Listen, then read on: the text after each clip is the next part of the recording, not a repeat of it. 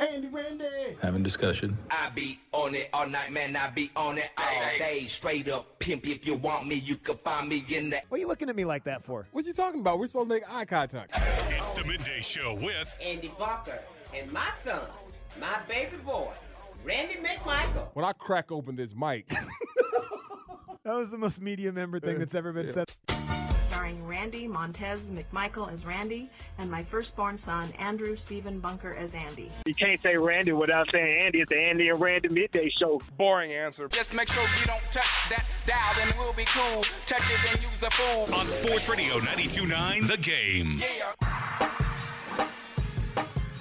Midday show on Sports Radio 92 on the game goes 11 to 2 or on Steakhouse time 11:02 to 2 or something like that. Anyway, uh I'm not sure when it begins. They said, "Hey, you're on 11 to 2 for Andy tomorrow." And I went, "Okay, good. I'm here at 11." I'm like, "No, I guess not." no, I'm just I'm teasing sort of as far as you know. Um, John Fricke in for Andy today with Randy McMichael. Randy Mac, what is up? what's going on? What's happening, John Fricke? I appreciate you uh, filling in and everything last minute. Uh, Andy had to take care of little man last week because he was sick, and little man ended up uh, spreading them cooties to his papa. So yeah, my boy's been laid down for a few days, so hopefully he's feeling better and everything. But yeah, appreciate you hanging out with me and everything as we good here. I, I got to keep remembering that it's Tuesday and not Monday because I sure thought it was Monday morning this morning, but it is Tuesday here on the midday show, as John was saying, and uh, got a lot of stuff to get into. Uh, glad again, glad always fun to work with you and everything up there. And uh, where you live at again? The Northern Kia Studio. Yeah, the Northern Kia Studios in, uh, in Tor- Chattanooga, right? Somewhere up there. Yeah, well, I, I am. I've always said this. I'm I'm one mile closer to downtown Chattanooga by car than I am to Flowery Branch. There we So go. If the Falcons moved to Chattanooga, I save some money. Uh, yeah, save money and game. Yeah, But I. I can't drive anyway, so Yeah. what's the point? Not like I'm walking. I mean, but I'm like, I'm thinking know. about something you were talking about as far as, you know, because me and you talked on the phone this morning. I was like, I wouldn't mind being chauffeured around. I mean, that's just, you know, I mean, to, to deal with the, the rigors of of, uh, of of the traffic here in Atlanta, because I had a rough one this morning, John. There's nothing more helpless in the world than thinking you lost your wallet. And uh, John, I was here. right. I was I pulled into a Colony Square, and I'm getting out the car. and I can't find my damn wallet, and I'm just like, did I leave? I had to stop by the store before I came to leave my my wallet. And I drop it outside the store, so I call up there. Nobody's answering, so I get in the car, leave the leave the parking deck, and then just happened to just look, and it fell between the door and the seat. And I'm talking Okay. about just just the most help. I just just felt like just my world came to an end because there's nothing worse than losing your wallet, having to get a new license, new credit cards, all that other stuff. But yeah, luckily it was still in my car. No, I, I yeah, I've only lost my my my license. Uh, my my license. I, I've lost my license now. Um, the uh, my my wallet once, and it is yeah, I can attest to that. It, you, you got to call Visa, you got to call Amex, you got to call this, you got to call Yes, that, yes. and then of course that's the one time. It's like the one time you get pulled over. You know, I mean, eh, yeah, no, I really, officer, no, I you you yeah, tell me you lost your wallet. No, really, I lost my wallet. Yeah, sure. Yeah, yeah. You, just don't want that. You just don't want that feeling. You you, you just don't want that feeling. You know, and then Andy, you know, I, I hope you're feeling better, Andy, if you're listening, and I hope you're back tomorrow. I know the fans of the show certainly do. Uh, but th- th- then I I get the call last night to, to help out, and from the Northern Kia Studios, which I I love doing shows with Randy. Yeah. Uh, but then I have to begin on such, you know, I, I come in here on Tuesday, and I've got to begin on such a sad note. I. I I know, you know, we're all struggling with this. Um, if you didn't hear, the NBA passed away on Sunday night, the All Star game, died. I, I there's a moment, Randy. There's an exact moment that the NBA All Star Game died, And it what was, was in the third quarter. And Luka Doncic, all right. So, so they, they uncontested, you know, layup by the by the East because everything was uncontested. They Right. uh, 168 uncontested threes, uh, and so they inbound the ball. And Luka is so frustrated; he thinks it's such a joke that they inbound the ball. He lets it like bounce once. He grabs it. He's at the foul line, and he goes, "Ah, what the hell?" And he fires a three-quarter court shot that hits the top of the backboard. And I went, "Okay, this game is dead. It's d- dead, Randy. I don't know what you do to fix it, but this thing is you got to fi- Randy, you can't 200 211 to 186. Ant-Man's out there saying, "Yeah, it's a joke of a game." Well, tell Ant-Man. Uh, well, I didn't watch it. I, I, I'll be honest with you. That's why it's hard for me to complain about it because we live in a, a day and age where these athletes are the most sensitive they've ever been. If you say if you don't give them the praise, or you say they might have had a bad game or took a bad shot, they come clapping back as soon as possible. They heard the rumors and the noise around this game for the last few years, and yet they continuously go out there and do it. So my thing is like, why do I complain? I haven't watched the All Star game. I watched the sun, Saturday night, and I'm still confused about what the hell went on in this skills competition, which was which was driving me crazy. Of course, I watched the three point shootout, and then I turned it off. Don't want to watch the dunk contest because I again.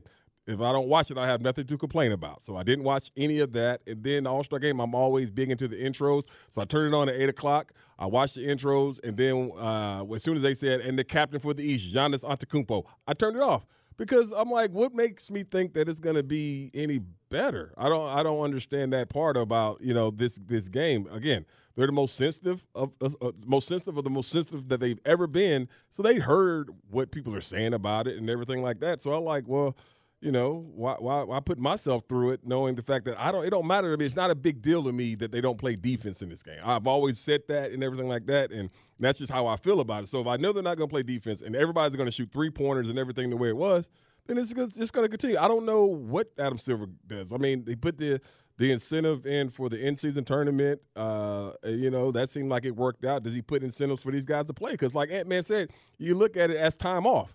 But yet you get to go up there, get to have a good time with all the festivities and everything, and yet you know the game continues to be the way it is. Look, I, I, I don't. It's sort of like the you know the flag football thing with the Pro Bowl. I don't blame anybody. Let, let's be. I just want to be clear here.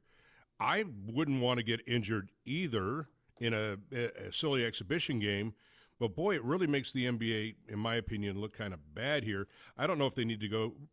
Remember a couple of years ago Randy, they did this Elam Ending or whatever it was called. Remember that where you was by quarters and then you were within right. 20 points. Right. And there's something like that. And it was at least a little bit competitive. And then they got, for some reason, they got rid of it and maybe they could try that again next year and see how it works. Otherwise, you know, I don't know. Maybe you go to a three on three tournament. Uh, the NBA's got to figure something out. Well, I don't know what it is, but this ain't working. I'll tell you this: what is working is that the money's coming in, right? I mean, did they oh, lose oh, any sponsorships? And I think that's going to be the biggest thing.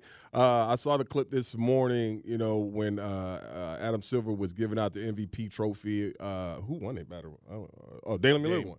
Uh, and so you saw the disappointment in him because he did make a promise that it was going to be better. But I mean, these are exhibition All Star games. I saw where Kobe was saying that you know, and, and I know a lot of people say these guys go harder at each other in off-season pickup games out there. UCLA, the spot up in New York, they go at each other. For some reason, they don't. I don't, and you know, I can't sit up here and say, you know, it's hard to, you know, to to to put wrap your head around it because of the fact is that they are they hear this. These players know this, and until I, I don't know what you do. You, I know the other format you were talking about. Is that the case? I don't know. Adam Silver's going to try to come up with something though. I can, I can, I know that. Right. Mm-hmm. You know, to try and make this game look a little bit more competitive. But I mean, I don't understand how you're going to make somebody play harder. You know, and I think that's the thing about it. And, and when you want to talk about incentivize, okay, well, you're already incentivizing all these millions of dollars per play. I mean, the five hundred thousand dollars. I think it is per player for the season tournament what do you do as far as the uh, the incentive for these all stars? Because I, me, be personally, you look at it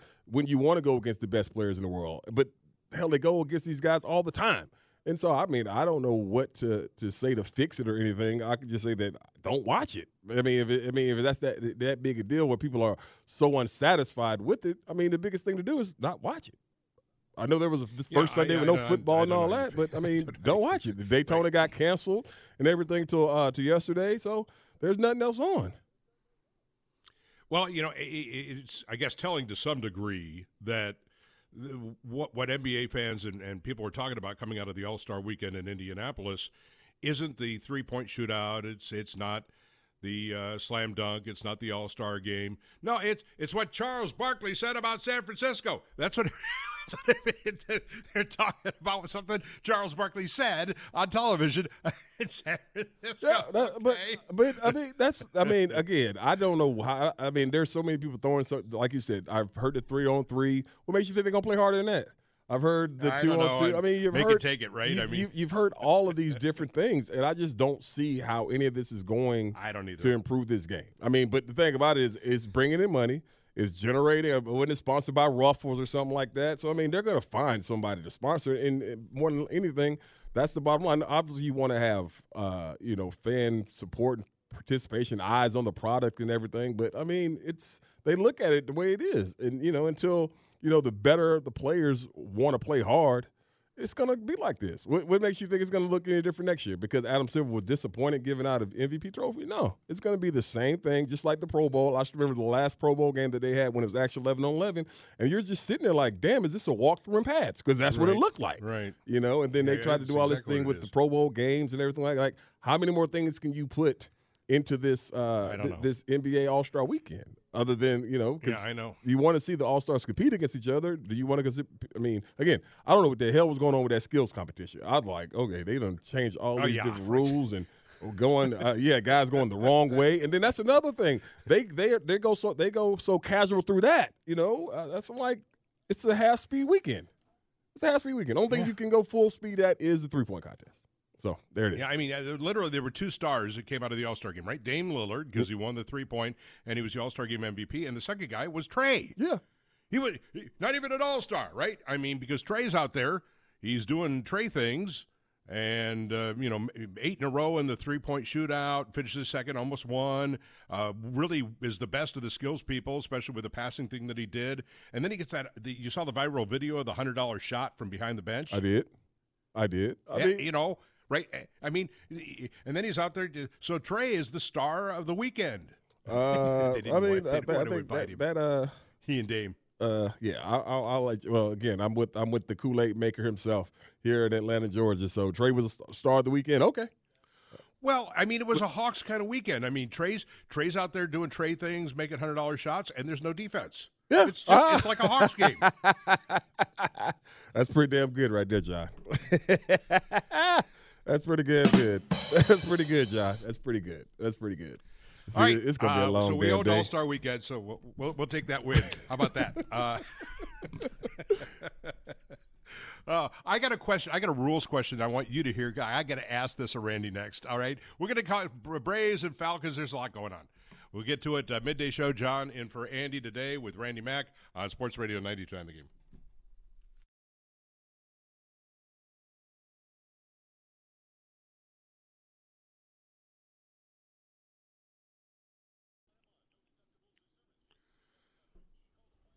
Seven hundred FedEx Cup points for Hideki Matsuyama. A Sunday comeback. Everything, everywhere, all at once on a Sunday for Hideki. Yeah, former Masters champion getting his back right and getting his game right uh, out in Los Angeles uh, to win this weekend. Uh, but that wasn't really the big story, and no offense to Hideki Matsuyama it, it, when it comes to golf. The bigger story was, well, there were two big stories. Welcome back to the Midday Show. John Fricke with you as we wind you through today. Andy's off. Uh, he's uh, trying to get better. Randy Mack back at the studio. And this hour of the Midday Show is brought to you by Mark Spain Real Estate. Go to markspain.com. Get a guaranteed offer on your home today and start packing. So, Randy Mack, there's two big stories that happened in golf that eh, kind of got lost because of everything else uh, you know taking place uh, that was going on with um, you know you know fields and and you name it. Uh, you know, of course, All Star games and whatnot. Uh, is that Tiger had to withdraw, Yep. and uh, you know his first tournament back. And then Jordan Spieth gets kicked out of the tournament, Yep. disqualified for signing an in- uh, incorrect scorecard. Mm-hmm. And so you go to the weekend. Jon Rahm's already over in LIV, and so are Koepka and a lot of other stars. Now you have no Tiger, you have no Spieth. If you're the PGA, you're going, oh my God. Here's my question though: Jordan Spieth gets, you know, DQ'd, right, mm-hmm. for a an improper scorecard. Can we end? It's 2024. Okay, can we can we get rid of this ridiculous? You better you better keep your own score like it's some kind of like weekend Nassau over a cobblestone. I mean, get, it's stupid. Well, I think uh, the thing about it is, is that, uh, and I saw that uh, that this story this morning. It was like, did he mean to do it? I think that's always. I think everything has, you know, you, you use what his intent was behind it. Now, I don't know nothing about the scorecard and all that other stuff. I just saw that he got suspended for doing it. So I'm like, well, what the hell did he do? Did he like trim off some of his his, his strokes or something like that? I mean, it's pretty obvious that people can just watch and tell, right? Or is it just me? I, I, I don't know nothing about all that. But then you know, your Tiger, he said he was sick and everything, so he had to withdraw. And uh, you know that's unfortunate because people love to see him and everything like this. His first uh, first tournament back in a while, and for him to uh, he shot one over his first his first round. So you're like, well, maybe he might be able to salvage some things. But yeah, he, he I guess he said the flu or something like that, and the reason he had to withdraw and everything. You talk about the other guys over at LIV. Uh, I mean, it's just going to be a point where the, the um, you're just gonna have to. I don't, I don't even know what to say. Just PJ, swallow your pride, grow up, and, and just know that this this this new league and all these other things. This is just where it's gonna be because all the top golfers are going. You know, and I think that you know of all the. The, uh, the the pushback and all the big names pushing back. I mean, they're just going now because I think they look at it now. They can play in the majors, they can play in other tournaments. So what's the big deal about going over here and taking some of this damn money? Because it's a whole lot of it, John. It's a whole lot of endless cash that these folks are giving out. Yeah, and, LIV is like, we're not DQing anybody. Yeah. Because you're not signing your scorecard. I mean, th- all right. eh, So I, I thought here, see, I, this is how my brain works. I saw that Jordan Spieth, he put down that he had a three on the fourth hole Right. instead of a four. Right. And he didn't catch it, and he signed his scorecard, and they, like, you know, kicked him out of the tournament. And I thought, you know what we ought to do? Like, is it that is big a ought to make it- deal?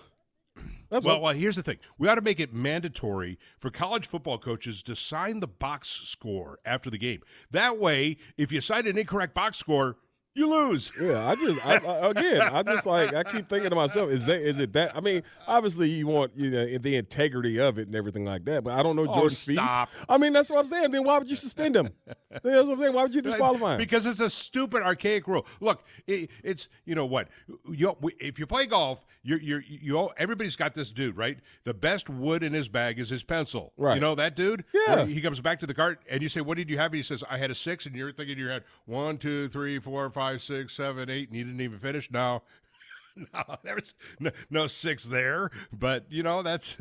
I, I don't care. I don't keep score when I play golf. Me I just you know you you've got professional players out there, and those professional players can you know have professional scorers with them. Send send a, a scorer with them to keep score. That's what I, I always thought. I, I always thought that, that, that, that, that there's always somebody there to, to back them up just in case something like that happens. Again, I don't know Jordan Spieth, and I, I'm not saying that he did anything malice, but for some reason it just seems like the PJ, as as usual, they as usual nowadays, seem like they're overreacting to something. That's well, it's like you know the, the shot. Here, here's the thing: the shot at Augusta, right? When the guy, whenever dude wins Augusta, right? Right. And he drops his putter and he raises his hands or covers his head or drops to his knees and everybody's cheering. Well, it, we don't really know if he won Augusta yet because he hasn't gone into the tent to sign his scorecard. you know, because it actually did happen once back in like the '60s, where somebody lost a, a major because he signed an incorrect scorecard. Well- Uh, this is just stupid. It is. It is. It is. All right, so uh, we have um, we have something that is uh, kind of uh, taking place here, uh, and uh, we have. Uh, tr- trade rumors floating around trade. We're going to get into that, but we got a little bit of breaking news that we want to kind of talk about. I mean, it's, it's minor breaking news, but Right. nonetheless, it's it's kind of interesting. So um, apparently, football has now formalized the 12 team playoff for this year. Remember when they had the Power Five? It was going to be the Power Five plus one, like, you know, reserved for the group of five. So there'd be six automatic bursts and six wild cards. Right. Then the Pac 12 goes.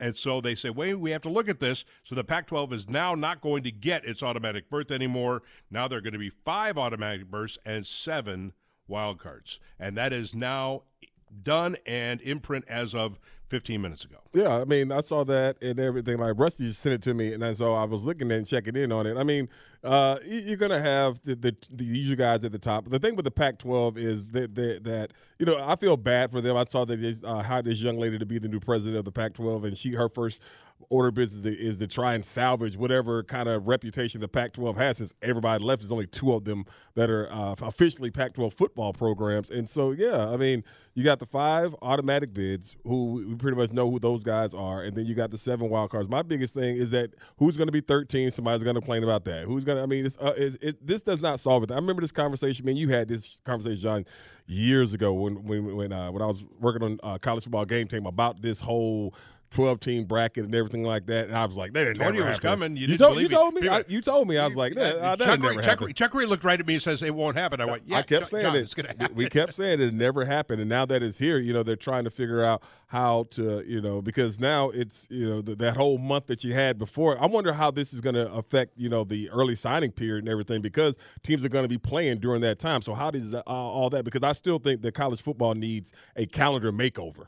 They really, really do, especially going into December and everything. But yes, uh, all right. Well, what else is going to change? I mean, uh, there Well, are you know, uh, you're you're you're you're 100 percent correct. I mean, college football needs. This is why I'm so much in favor. I don't know if you missed this. Uh, we I talked about it probably three weeks, a month ago. I don't know if you're aware, and I'm talking to the audience. I know you are, uh, Randy. That uh, Greg Sankey and and Tony Petitti, who's the commissioner of the Big Ten, are going to meet here soon, and they're going to have a big coffee clutch, which is a fancy word for those of you in Acworth, meaning they're going to sit down and talk, and they're going to discuss merging. Okay, everybody out there, the SEC and the Big Ten are going to discuss merging. Again, something you said. do You, said you. I mean, I, I mean, I give you flowers, John. You said this the same thing to me and John, uh, me, Chuck, and Chris go for it, and I kept saying whatever. No, they're going to form a super conference for what? What? What? Uh, what? What benefits does that have that, to to uh, for them to like you said to whatever that? What, what's the word again? Squawk, squawk. Yeah, they're going to merge into No, no, no, know, the fancy word. Super. Oh, coffee clutch. That's Coffee a German clutch. word uh, meaning. Okay. Yeah, yeah, coffee. It's coffee. It's uh, coffee and and and, and Danishes, and you sit down and figure stuff out. Okay. Anyway, um, uh, so they're going to meet together and they're going to form. They have 32 teams right now, right? Uh, well, 34. Pardon me. Mm-hmm. Uh, 16 and 18 in the two leagues. All right, we got 34. How many do we want to invite? And that's going to be the big question here. So you're You know, saying there, you there's gonna be some? There's going to be like like say for instance like Rutgers and Vanderbilt, no, scene, they're going to be left out of this. Well, I don't know. I mean, that's that's what they're going to have to talk about. Do existing members automatically get in? Right. You know, and you know these are the discussions they're going to have to have. And if you're Rutgers, you're going to be sweating a little bit, which is why I said at the time, as soon as the Petitti and Sankey uh, uh, meeting of the minds was going to happen, I said, if you're, I said, if you're Georgia Tech, you need to be on the phone today, today to Indianapolis, talking to these uh, people to say, hey, we want in, because if you don't, you could get left out. I mean, I Because mean, I'll guarantee you, What? I'll guarantee you something. There's going to be some teams, Duke, Wake Forest, the the service academies. They're Yeah. not in. Yeah. They're not going to be in. I agree with that. I agree with that. I mean, I think that if you talk, if, th- if this happens the way you're saying it, they're going to have their. I mean, because obviously the, the bulk of the money is going to go to this this whatever thing that they're trying to create or whatever, and everybody wants to be a part of it. So if you're talking about the Big Ten and the SEC, I'm sure some of those top teams. We already know how how uh, dissatisfied Clemson and Florida State are right now with the ACC. So you know they're going to want to be in, like you said, Georgia Tech. Obviously, there's going to be other schools uh, that want to find a way to get in there because if you look at the landscape of the uh, of how college football is, I mean, all the marquee teams are pretty much in two conferences, without with the exception of maybe Florida State, Clemson, uh, in the ACC. So I mean, there's probably somebody I'm leaving out, but I'm saying that everybody's going to want to be a part of it if this does happen, because to me it seems like that's where the bulk of the loot is, and so we know where the loot is. That's where everybody wants to be. It ain't about competition. It ain't about this. It's about where do we get the biggest, biggest, biggest piece of the pie. All right. So, uh, what? Why this news today matters? Again, uh, the college football playoff this year is going to be five automatic bursts.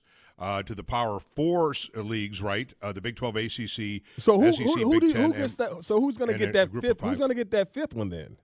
the highest rated non-Power Four Okay, team. okay, I got you. Okay, all right. So Uh, say anybody that's not in the Power Four, Okay. Uh, Notre Dame, uh, So- the Pac, whatever the Pac-12 is, whatever so conference so USA, say for instance, you is- know, so so is Oregon State? Oregon State still would get the, uh, the automatic yes, bid. Okay, yeah, all right, yeah. Uh, If they're the highest rated, yes, okay, Uh, the highest rated non-Power Four team. okay. Okay, because it's not that like the it was like the you know the Power Five and the Group of Five or whatever. Mm-hmm. Now it's the Power Four and everybody else. So it's the highest rated of everybody else, and then seven wild cards.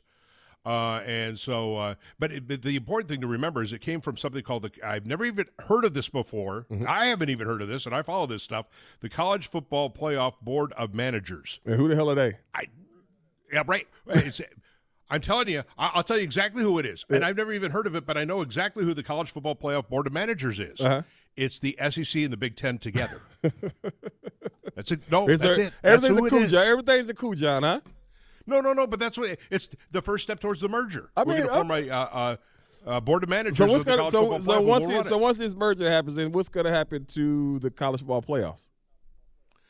Well, they, I mean, they could keep it at 12. They could expand it to 16. I, I, they can make whatever rules they want. Okay. They're going to be running Uh, the show. is anybody else going to be allowed to play?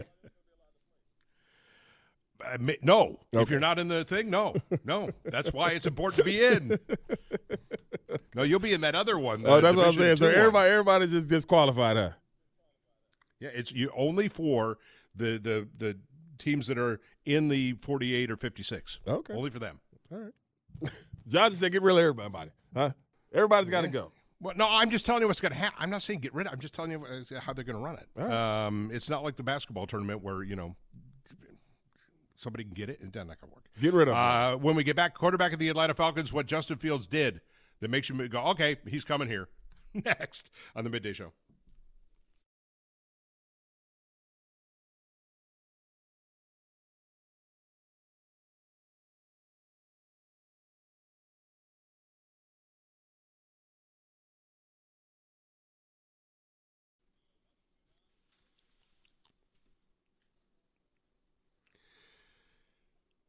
Midday show with Andy and Randy on Sports Radio 99 The Game.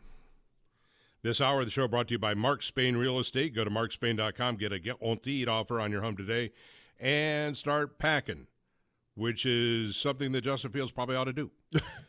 get a guaranteed offer on his home and start packing because he going bye bye out of Chicago. And uh, every look, Andy's off today. He's not. He's under the weather. Hopefully, he's back tomorrow. John Fricke uh, filling in for him. Uh, and Randy and I are in different places. He's at the big studio. I'm at the Northern Kia studio today. Randy, I um, I get a sense here that, and I talked about this a little bit on, on one of my weekend shows when I, Sunday. I was talking about the Falcons, and I said one of the things that you and I, uh, you know, in this business, what we learn when we analyze stuff is we have to start looking into what I call negative space. Okay. In other words, what's not being said. People, the oh, he said this or he said that or he did this or he did that, and the, the of course the new buzz is that Justin Fields took all the Chicago Bears stuff all over all his social media, which is a you know it's a saying goodbye, right? When you're it's Instagram unofficial, Right. right? Yep. Yeah, pretty much. Uh, so, yeah, uh, Julio started a trend. Uh, so uh, he's done that. But the negative space here is that the Atlanta Falcons have not said no. Okay? The Falcons haven't. The, uh, Terry Fontenot quashes all this uh, stuff about Justin Fields. All the all of the analysts, if you read every analyst say the, the most likely destination of Justin Fields is to the Atlanta Falcons. Okay. And all Terry Fontenot has to do is say, no, no, no, no. I mean, I'm in cons- consult with uh, Raheem Morris here, and we're going to go in a, a different direction here. He and Zac Robinson, we're going to be looking in the draft. And everybody's like, oh, we could trade up to three, we could trade up to five, you know, whatever. Two, one.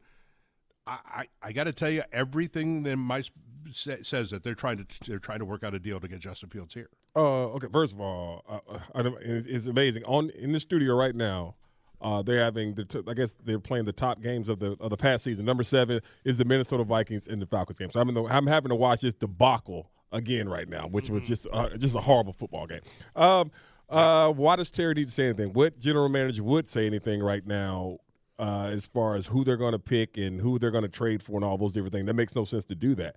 I think that you know we we know that t- and in today's world of athlete that means something. You know, with the the unfollowing on social media, taking pictures down. It's either you want to you don't want to be there anymore or you want a new contract. That's what they do these things. Either they either they want a new contract or they want to go somewhere else. They're they're upset with the organization. Whatever.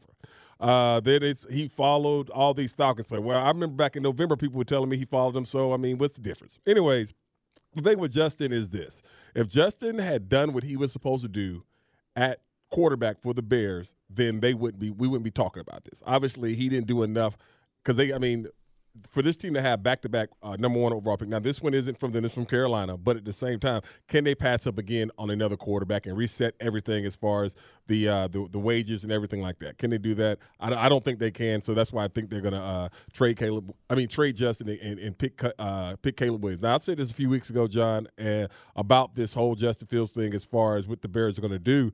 They might as well go in and get it done now. You know, instead of but they can hold on to him and wait and wait until the draft and maybe something comes up closer to the draft. I just think in situations like this, they'll probably do it a little sooner, uh, and maybe they are working with Justin and his people to see, uh, you know, a, a, possible destination now he ain't done enough in my organization for me to do what he wants to do. I'm going to take the best offer for him, no matter who it is, whether it's the Falcons, it's Steelers, Raiders, Giants, whoever it is.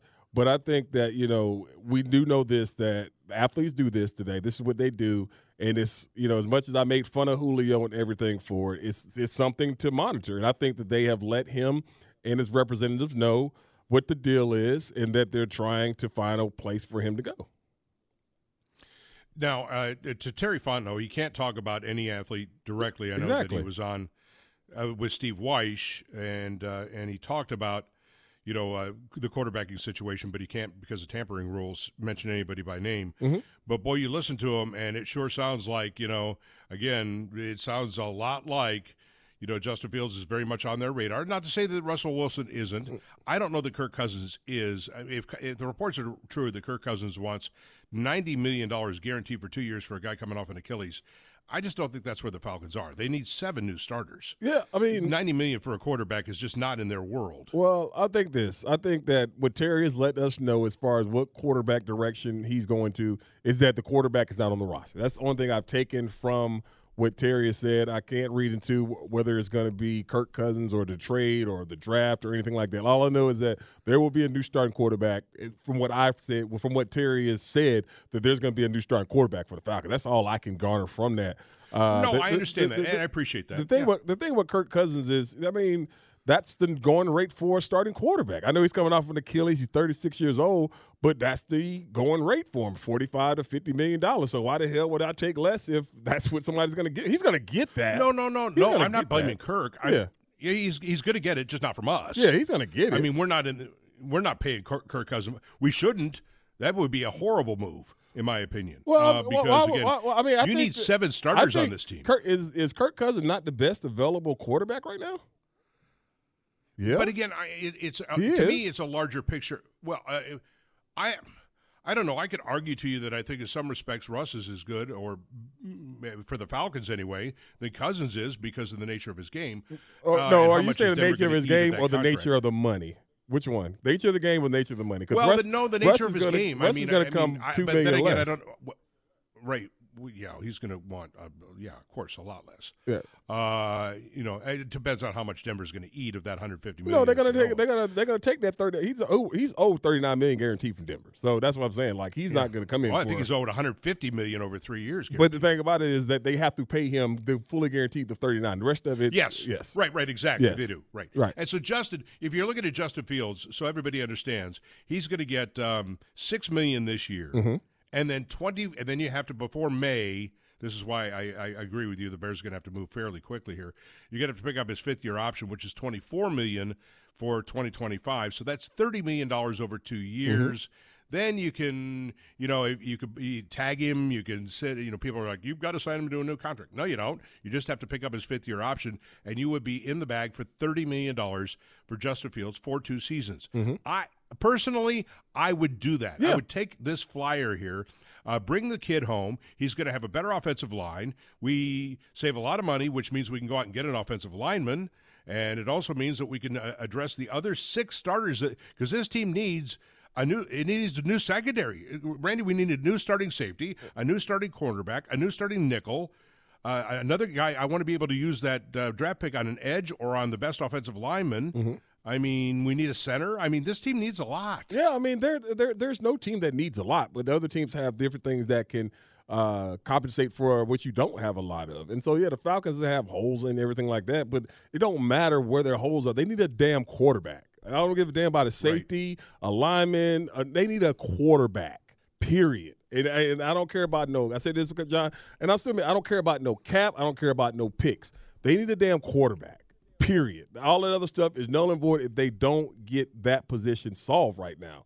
And so when I look at the, the prospects of who's going to be here, uh, from Justin Fields to a draft pick, whatever, they just got to get it right. Because the thing about it is, is, is that if you're, and basically you're talking about, you know, uh, Terry Fontenot and Ra, they're hitching their wagon to whoever they're going to pick at the quarterback position. You know, and and how Right. And how fast think- quarterback. I mean, how fast people, uh, how fast these organizations are getting rid of head coaches. You better be right because this ain't one of them things. You got to hit the ground running, no matter who is, because this roster's where it is right now. Yeah, they got holes in it. They need a safety. How do we know that, that their safety isn't on the roster right now? Yeah, they need another corner. They need all these different things, but they need a quarterback more than any, they, the quarterback outweighs everything Of that course. the Falcons need.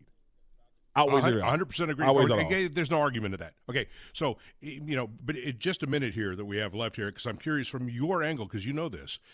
I can't see where the Falcons could afford not to do it in free agency because you can't take the risk of going into the draft not being able to trade up. I mean, all these people, whoa, we should trade up, as if the other teams up there, Right. Chicago, Washington, New England, are going to say, sure, we'll trade. Right. They may not. Uh, I, I and mean, so, w- and, and I you can't would. take the risk of bringing a rookie in here that's below the, the, level of a Jayden Daniels. The Desmond Ridder beats out, and suddenly Desmond Ridder's your quarterback. I agree with you. We're we're we're a lot. We are we are so agreement on all of that. My thing is this because you know the, the mocks and everything and going out and everything, and there's this name that just this keeps just rising up these draft boards, and that's quarterback out of Michigan.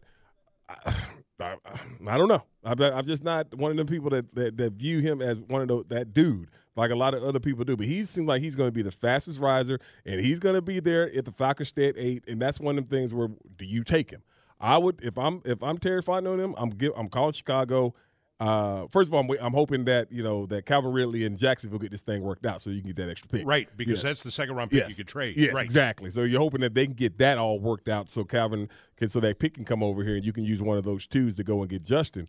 But I mean, the thing with it is, is whoever you get, they got it. You got to win now, and that's the thing about it. You're in the South. The South ain't gonna be no better than it was this year. I mean, don't don't don't believe the hype. It's still the same guys pulling the trigger in each for each team, pretty much the outside of the Falcons. So I don't think nobody's gonna run away with this thing, but you got to get a guy in it because they had a comparable guy. They had a guy that can play a little bit here. Arthur Smith would still be the head coach because you don't want the South. I mean, just a, know, I saw, just a little bit. I saw. I just to I thought this was interesting. Calvin Ridley's third round pick, number seventy nine, uh, becomes a second round pick if he signs a new contract. And he had a really good year in Jacksonville. They want to keep him, but Jacksonville may manipulate this and just tag him. Mm-hmm. They might. If they tag him, Because I'm, trying. I'm, I'm Yeah, trying to think because. I mean their first priority down there is Josh Allen. You know their defensive end. He's Yeah. the, he's the, he's Right. their he's their top priority if you talk about coming into this offseason. So, I mean, what do you do with that? I mean, I know that I know Rid wants to be there and they want Rid. So I mean, that's just one of the things where like, what is the number that Rid's looking for? Because Rid looking for like what CeeDee Lamb or Justin Jefferson's going to get, which uh, I, hell no, you know, then then he won't be there. I mean, because those two those two receivers, that's going to be the interesting one. The, the receiver market this offseason because Justin Jefferson finna go get it. He finna get all he he finna get all he's worth, and CeeDee Lamb's will come right behind it. So I don't know what the number is for uh, for Rid, uh, but it's going to be lucrative, very much so. Um, by the way, if you if you think I'm out of my ever loving mind about some of the things I say about quarterbacks, wait till you hear a former Dolphins executive what he said on ESPN. People literally got up off the stage and walked out. Not kidding. We're going to play Oh, that yeah. next on the Oh, midday God. show.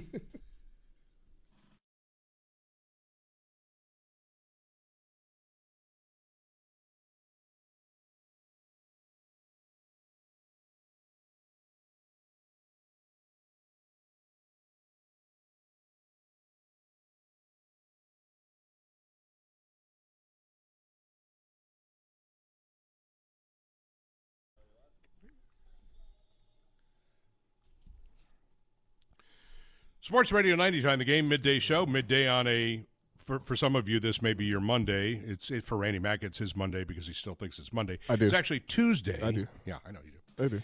Uh, Andy is um, a little under the weather today he'll be back tomorrow which is uh, good news for all of you that are big uh, fans of Andy and Randy I'm just uh, here to fill in from the Northern Kia Studios John Fricke with uh, Randy today Hey, John, we had that because I was talking about losing my wallet, and somebody, a couple of people had tweeted us and asked that, like, what would you, what would you rather lose, your phone or your wallet?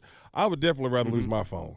I mean, I mean, I'm sorry, yeah, I'd rather lose my phone than lose my wallet. I don't know why it is. I mean, phones are expensive as hell, but losing your wallet, that just, I mean, the lifeline. I know people's phone is their damn lifeline, and and like my wife has every damn credit card, everything number on her phone, which I refuse to do. I got one card connected to my wallet, John, and it and it, and it, and it still makes me nervous using it. But uh, yeah, I would definitely rather lose my phone than than lose my ID because the biggest reason the damn DMV. I don't know anybody who's ever said in life that they like going to the DMV in history. No, I don't like going to the DMV either, but I'd still rather lose my wallet than my phone. Really? Um, yeah, because you know if you if you buy, I, I just said ordering. There's one dude says ordering a new phone is fun. I said ordering a new phone is. This is on our Twitter, by the way, at uh, at John Fricke, of course, uh, and Randy Mack at Randy Mac eighty one. Uh, we're talking about this. I said ordering a new phone is no fun if you still owe eight hundred dollars on your old phone.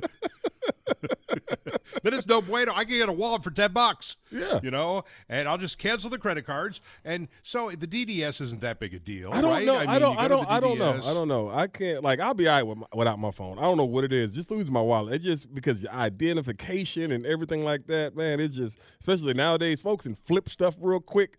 And, and hell, all of a sudden you got damn two houses in your name. You know, or something like that, man. It just worries the hell out of me. Oh man, this sounds like one of those uh, you know uh, scary commercials that they run on the news. You know, I mean, you know, I lost my house and all of a sudden I have five more. And I'm like, oh my god, what are you doing? Yeah, it, it worries me, man. I don't know what that and squatters. It, I was listening, watching the news today, John. Oh, you- the whole squatter thing is out of control. You're big in real estate, you and your wife and everything, and they had this thing on uh, as far as like what to do when you have squatters in your house because a lot of people do have rental properties. When my wife have them, Right. never had an issue Right. with that part of of it and everything. But yeah, them squatters, I'm like, you got some damn nerve. I, I don't get. I, You I got need some damn nerve. To, right, you got some damn nerve. The whole squatter thing, uh, I kind of, and I'm not an attorney, obviously, so I can't, I can't uh, speak to the the legal aspect of it. But somebody moves in, you know, you got a rental property. Somebody moves into your property, and they're squatting there, and then trying to get them to leave is really hard. I, but it seems to me it'd be pretty easy. You would think so, just right? Sit there. Well, if this is what I would do. I would get me and my boys right, Uh-huh. and I would sit outside. I would wait for them to leave. Then I would walk in uh, into the house. I would take all their stuff. I would put it out, uh, uh, you know, in, in the yard or the driveway out there, and then I would put a couple of folding chairs in, in the living room, and I'd have a shotgun. And when they came in, I'd say, "You have to leave." what, what are you going to do? You, You yeah, uh, who, hey, John, John. That's you- what I would do. John, John, you a who? My buddy, my my, my boys. Yeah, your boys. You and You'd your be there. boy- Randy, you you'd be your- one of my boys. You and your boys. You talk about you, you and you and the cul-de-sac crew. They be drinking that red wine. and Y'all playing bridge on Friday Hey, nights. Don't don't don't undersell the cul-de-sac crew. There's a dude up here who's got an armory. Dude has he's got an armory in his house. Okay. Okay. I- okay. I, he's got when I say he's got an arm, I swear he's a he's a really nice guy. But you walk through and he's got gun case after gun case after gun, and I'm like, dude, how, how many guns do you have? Eighty three. I'm like. oh 83 my damn guns. He think he, he ready for it. He ready. He ready for it. Uh, uh, Hey, what do you? That's, what I'm saying. You He's know what? ready Wait, for it. Wait, I, are you like? Do you hate deer that much? I mean, what are we talking about here? yeah, I'm saying. I saw that this morning. I was like, no, y'all gotta get the hell on. I mean, I mean, th- and they got these. law- No, you got to get the hell up out of here, man. We can figure something out. I mean, like you said, I might wait for them to go to work or something like that and throw all this stuff out on. But yeah, that's the. That's yeah, the. yeah, it's that- gone. It's yeah. I'm, I'm just not. I'm just. I. What are you doing? Oh well, I'm, I'm sitting here with a shotgun with my boys, and uh, I'm squatting on you. Yeah, there you go. And so do something. I mean, do You some. I got to do something to get you out of the house. But yeah, I'm like, hold on. Yeah, right, You- exactly. I can't throw them out physically. The hell are you talking about? But yeah, that's that was my. Yeah, I, that's what I would do. I would just chuck the stuff outside and say, "I dare you to come back in." There you go with John and his boys and his and and, and their shotguns. John and his boys Well, and the yeah. shotguns. Okay. you know, I mean, finally get some use out of that, that Remington, I, which I don't use. Um, all right. Anyway, um, and it, I never have. Um, hopefully, never have to. Yes, let's hope not. So let's get into a little bit of uh, NFL no huddle.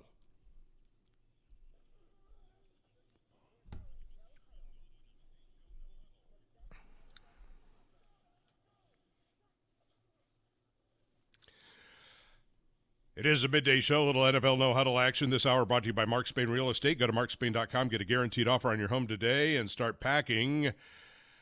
And uh, as we look at the NFL, ESPN does have an article saying Kirk Cousins is the best fit for the Falcons, blah, blah, blah, blah, blah. I guess so, from a, but again, I, I don't know. I will stand alone here. If the Falcons do Kirk Cousins, I'll be, yep, all right, I'm all on board for it. But Right. I sit here today and I tell you that I am not on board with the idea of uh, two years and 90 million guaranteed for Kirk Cousins. Why? Why? But- Why? because I, I I think that the value of Justin Fields or Russ Wilson is equal to Kirk Cousins to me in this offense No. because I just need No. somebody No. to facilitate the offense the way that I, I, you know, that I think that Justin Fields can. When you give him the weapons, you give Justin that offensive line and these weapons, I think he flourishes. The only thing I would be hesitant, uh, only, only my only hesitation about Kirk Cousins is the Achilles. That's it. The That's the only hesitation. That's a pretty big hesitation. Yeah, I mean it is. It is, and that's the thing about 36 coming off an Achilles. There it is, right there. Because I think I Kirk mean, he's, he's already a statue. Did now you, he's did a, you see? did you see? Did you see this dude the way he was balling when they lost Justin Jefferson before he got hurt? This dude was one was playing as good as any quarterback in the league. Uh, but before he before he had the injury. But uh, yeah, I mean, I think that's my only thing. My only hang up with Kirk Cousins. Oh my God, did, I'm just like I said, that game is on and just the, just horrible. Oh, Is- the Josh Dobbs game. Yeah, Josh Dobbs game. yeah, it's just awful. Yeah. But um, see, we, we you, just don't, awful. don't we need somebody at the back end of the defense there? Maybe another linebacker, maybe another safety. I mean, uh, yeah, help but I mean, you had the uh, game in okay, order if you, saying. if your top running back Yeah, don't fumble the possession before this. I know, You know, I so, know, I yeah, know, I know, I know. Yeah, that's my only hesitation with Kirk Cousins. Don't is the remind me. It's the Achilles. It ain't the money. It ain't the age. It's the Achilles. Because I think he's better. So, I think he's better than Justin, and I think he's better than Russell. I, I think he is too. I don't know that he's so much better that I'm willing to give him that much money Right. for it. Makes Uh, sense. but that, but that's look, we'll see. We'll see what they decide. What ultimately what they decide to do is what they decide to do. They being uh, Terry Fontenot and and uh, Raheem Morris. All right. So and, and Zac Robinson. So uh, and I'm good with whatever they decide in Flowery Branch. I'll, I'll run with it. Uh, there's a an executive named Mike Tannenbaum. He was a former Muckety Muck. He ran the uh, Dolphins. So he's on ESPN, and they're talking about quarterbacks, and they're talking about free agent quarterbacks, and they get around to the subject of Russ Wilson and what's going to happen with Russ Wilson. Tannenbaum says this about what he thinks he ought to happen to Russ Wilson, and there are two other guys that get literally get up and walk off the set. They're so disgusted. this is what he pay him a million dollars and let him resurrect his career. I actually have experience with this. Vinny Testaverde got cut by the Baltimore Ravens. We signed him in June and went to the championship game that year. So if you're if you're Russell Wilson and you don't That get signed Nola early, Mike. Hey Bart, if you but if where, where else is he going to go? He has to resurrect his career. So if you have to sit for a year, why not sit behind one of the greatest of all times and then be a free agent again? It's when when when I was 50 reasons. guys, where is he going to go? He's 36 years old. No one's going to hand him a starting job. He's going to have to be a backup somewhere. What the hell is Mike? All right, so he's ta- uh, talking about. By the way, he didn't mention it. It got clipped at the beginning. He says he should go to the Jets. Yes, and which I- be uh, the backup to Aaron Rodgers. Well, no. Uh, I like. I, I know Mike. I like Mike. Mike's Mike's a, nice, a good man, good man, and everything like that. That's one of the dumbest things I've ever heard in my life. Why the hell would Russell Wilson want to go be somebody's backup when Russell Wilson will be somebody's starting quarterback this year? Um, it, doesn't make any sense. Now the Jets, they are they they they they fumbled with the backup quarterback situation. It was awful. Zach Zach whatever his name was was horrible. He was and everything like that. But that makes absolutely no sense to me for Russell Wilson to go back up Aaron Rodgers. Them two don't even seem like they like each other. And that quarterback room ain't big enough for both of them egos. New York City ain't big enough for both of them damn egos on one team. No, that I, I I saw that clip this morning and I saw how everybody walked off and everything like that. I saw Bart had to check his mug to see he was drinking. Yeah, it's a it, it, it, it is a uh, it is not a very smart thing that uh, it's not one of his his better uh, moments. I'll just say it like that. All right, hey, Mike, Mike Tannenbaum. Here, here's the deal. We'll take him here in Yeah. Atlanta, and guess what he could do? Start. Yeah, I mean, I just laugh You at know- Mike- because all Mike talks he talks about he talks about the Vinny Testaverde. He always talks about when he's with the Jets, they trade for Brett Favre, and like every situation is supposed to be like that. Does he understand when they traded Right. Brett Favre? But they, they were they were like eight and one, and then Brett got hurt and everything like that when he was when he was with the Jets. But not all situations will co- will come out like that. Well, it, because he was, you know, staring into the stands at Jenn Sterger, and then there was a whole. I mean, it's okay. Anyway, um, the um, yeah, he could start here.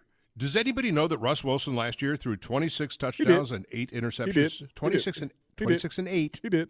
Okay, just saying. He he was fairly effective. I don't know what's going on in Denver. They, they're not a meltdown franchise. They're, they've got some internal issues. Yeah, yeah, they got some The- internal issues. Yes. Don't you love? By the way, Randy, don't you love? I we we pick on the Swampers because we can't stand them because you know what? Occasionally, especially in the summer, the you know the the smell kind of emanates and it wafts up from eighty five and it's terrible. Mhm. Uh, but I I find it almost kind of fascinating because Carolina has the Carolina fans have so long wanted to be. Uh, our rival and our arch enemy and all that, and we we've always kind of looked at them and went, yeah, whatever. And so uh, now They don't understand. They're all over my ex, you know, uh, giving us the business about Raheem Morris and everything else. Do they not understand that their franchise is a total meltdown? Who's that? Carolina. Oh yeah, it's it's bad up there. It, it's bad, and we know. I Oh. mean, it, and it starts up at the top. You know, uh, I love Dan. I like Dan Morgan a lot. I thought that was a really good hire for them to hire him as their general manager. I think Dan may be able to, you know, like, hey, Tep, can you just let me do my job, back off, or something like that. He might be able to do something like that because you know uh, Dan is as tough as they come. But yeah, I mean, it's an issue, uh, you know, because of the fact is that this guy he just he's a spoiled rich brat. And I would be too if I'm a billionaire like him. But at the same time, if you want this team to be where you need it to be, you got to let football people do football things. And he just not doesn't do it. He just doesn't. He doesn't. Right. He's he's Jerry Jones a- and uh, anybody named Davis with the Raiders, Al or Mark or anybody. He's a meddler. You think? But Arthur you would a think you would, you would think he was you would think that you know he was with the he was a, the minority owner uh, with the Steelers for so long. You would think that he would have learned something from Mr. Rooney and them. Let the football Yeah, people do football think. stuff. You would think. You would think. You would think. Yeah. But he doesn't. And so okay. Anyway, I, and I'm not trying to bag on you, Carolina fans. I'm just saying, check yourself. Okay. Uh, we got issues down here that we have to work through. You guys are in mortal meltdown up there. Uh, you got to go. You go get your own house in order. Okay. Hey, we beat you. Well, you beat us because Yeah, our quarterback threw yeah. the worst pass in the history of the Atlanta Falcons. sure. Okay. It was awful. It was awful. The, the worst, I, and I'm not going to argue that somebody else said, you know, Zeke Bratkowski in 1967. I, I don't care. No, I mean that would be somewhere up your wheelhouse right there. Oh my God! But no, it was ah, awful. it's It going to be fun. It, was- it was awful. It was it was it was it was awful. I'm telling you, these, these, these this that I forgot. I almost forgot about that damn interception that Tyler Heinicke threw right after they scored the touchdown. oh, Oh, right. yeah. This team. I mean, uh, this is what I do know. Neither one of those guys will be the court. Now, I think Desmond might be here as a backup, maybe, but Right. yeah, they're not going to. Yeah. no, Yeah. no. No. Nah, I don't know. You can find somebody as just cheap as him too, but yeah. Just I'm going to speak for just bad. myself when I tell you, uh, just talking to, to Grant McAuley briefly yesterday, that I am thrilled and finally happy of what the Braves are saying in spring training. I, I, it's about darn time. Next on the midday show with Andy and Randy, John Fricke, and today on Sports Radio 92 on the game.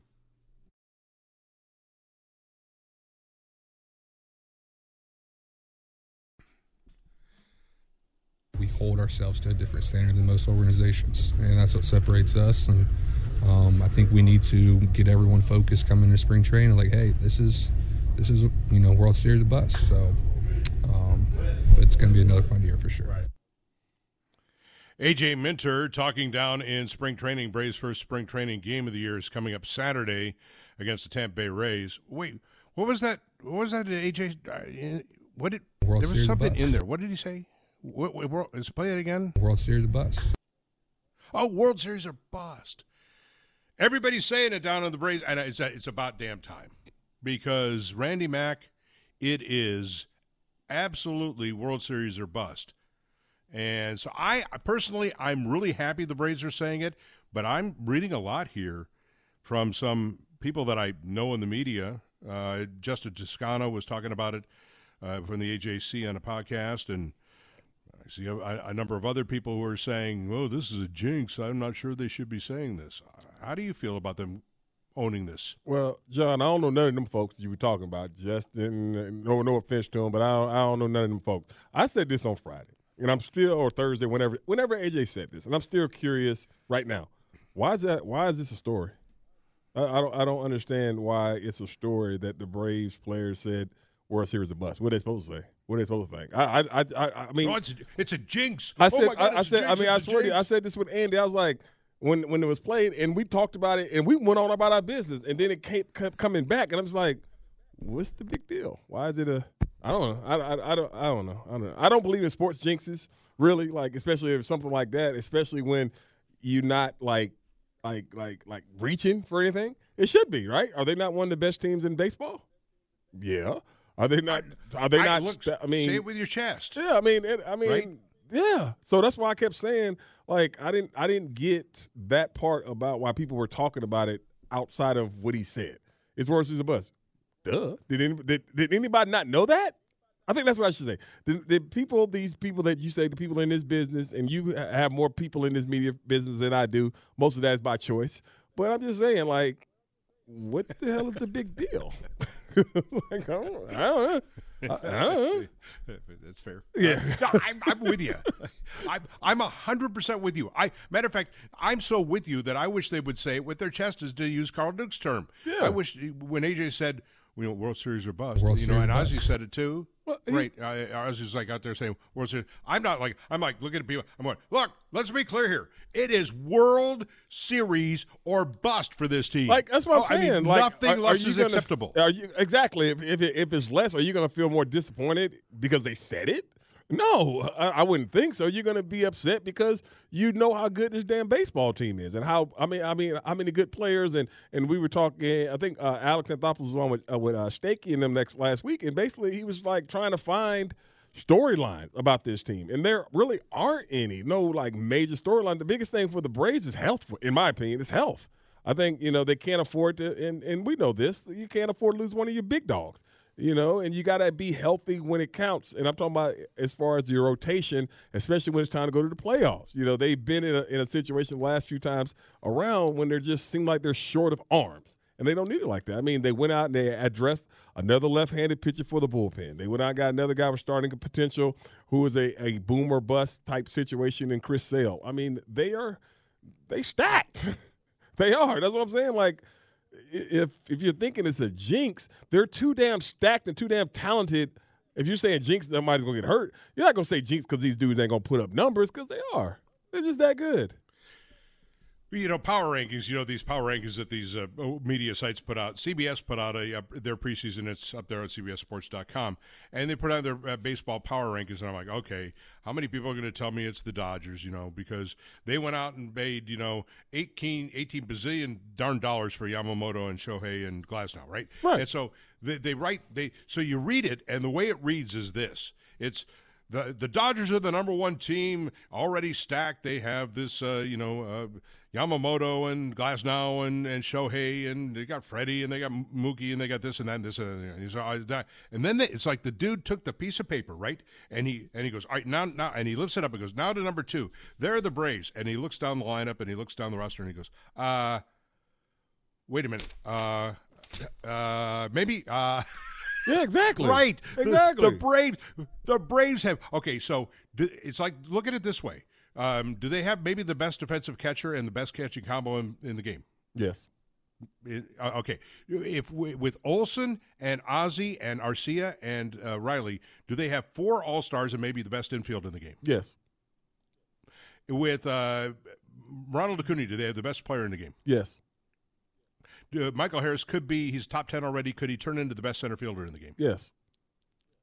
Uh, if you believe that uh, Kelenic is going to be the guy in left, whatever they do there, it's going to work. I have to believe that. Yeah. Okay. Do they have a DH who hit 40 home runs and drove in 100 runs last year? They do. Okay. Do they have a starting rotation that includes Spencer Strider, Max Fried, Chris Sale, Charlie Morton, maybe Bryce Elder, Ian Anderson, uh, Yes. Lopez? Do they have the? Do they have potentially the best bullpen in baseball? Probably, yeah.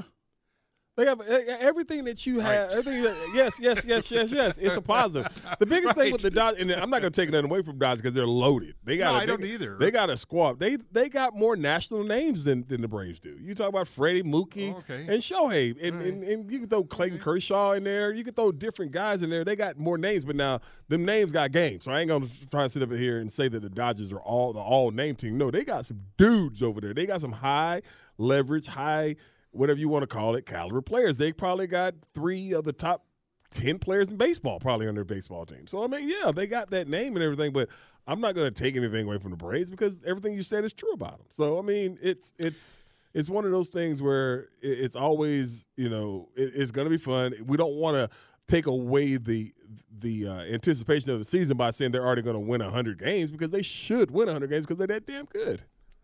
Well, that's the bare minimum. Yeah. I mean, that to me is that you start at 100 and go up. Grant McAuley just tweeted this out. He said, uh, Randy, Ronald Acuna Jr. just put a ball into orbit and then remarked, I'm back. And then he put down McAuley, I know you know. Um, If you know, you know. Uh, so, look, th- this whole thing about Ronald Acuna wanting to be a Brave for life, right? Mm-hmm. Uh, th- this is it's pre- this is pretty easy in the Alex Anthopoulos world. Mm-hmm. Uh, you sit down with him and say, "Look, Ronald, you are the best player in baseball, coming off a remarkable season Mm-hmm. last year. Uh, we want you to be a Brave for life." But two years ago, when we won the World Series, you were a cheerleader, Mm-hmm. and the last two years we lost in the opening round to the Philadelphia Phillies. So I need you to have another Mm-hmm. regular season MVP like you had last year, or even better. And then I need you to be Ronald Acuna Jr. in the postseason. Mm-hmm. If you can lift up a ring and show me a ring here at the end of the year, then next year at this time we'll sit down and talk about Brave for Life. Boy, that sounds so good, Elder John. That sounds so good. Oh yeah, I, I love what you said. That sounds so damn good. Hell no, give me my damn money. All right, give me my damn money because of everything that I am. All right, I'm the one who kept y'all kept, who kept our ass afloat when I did get hurt in order for us to stay afloat.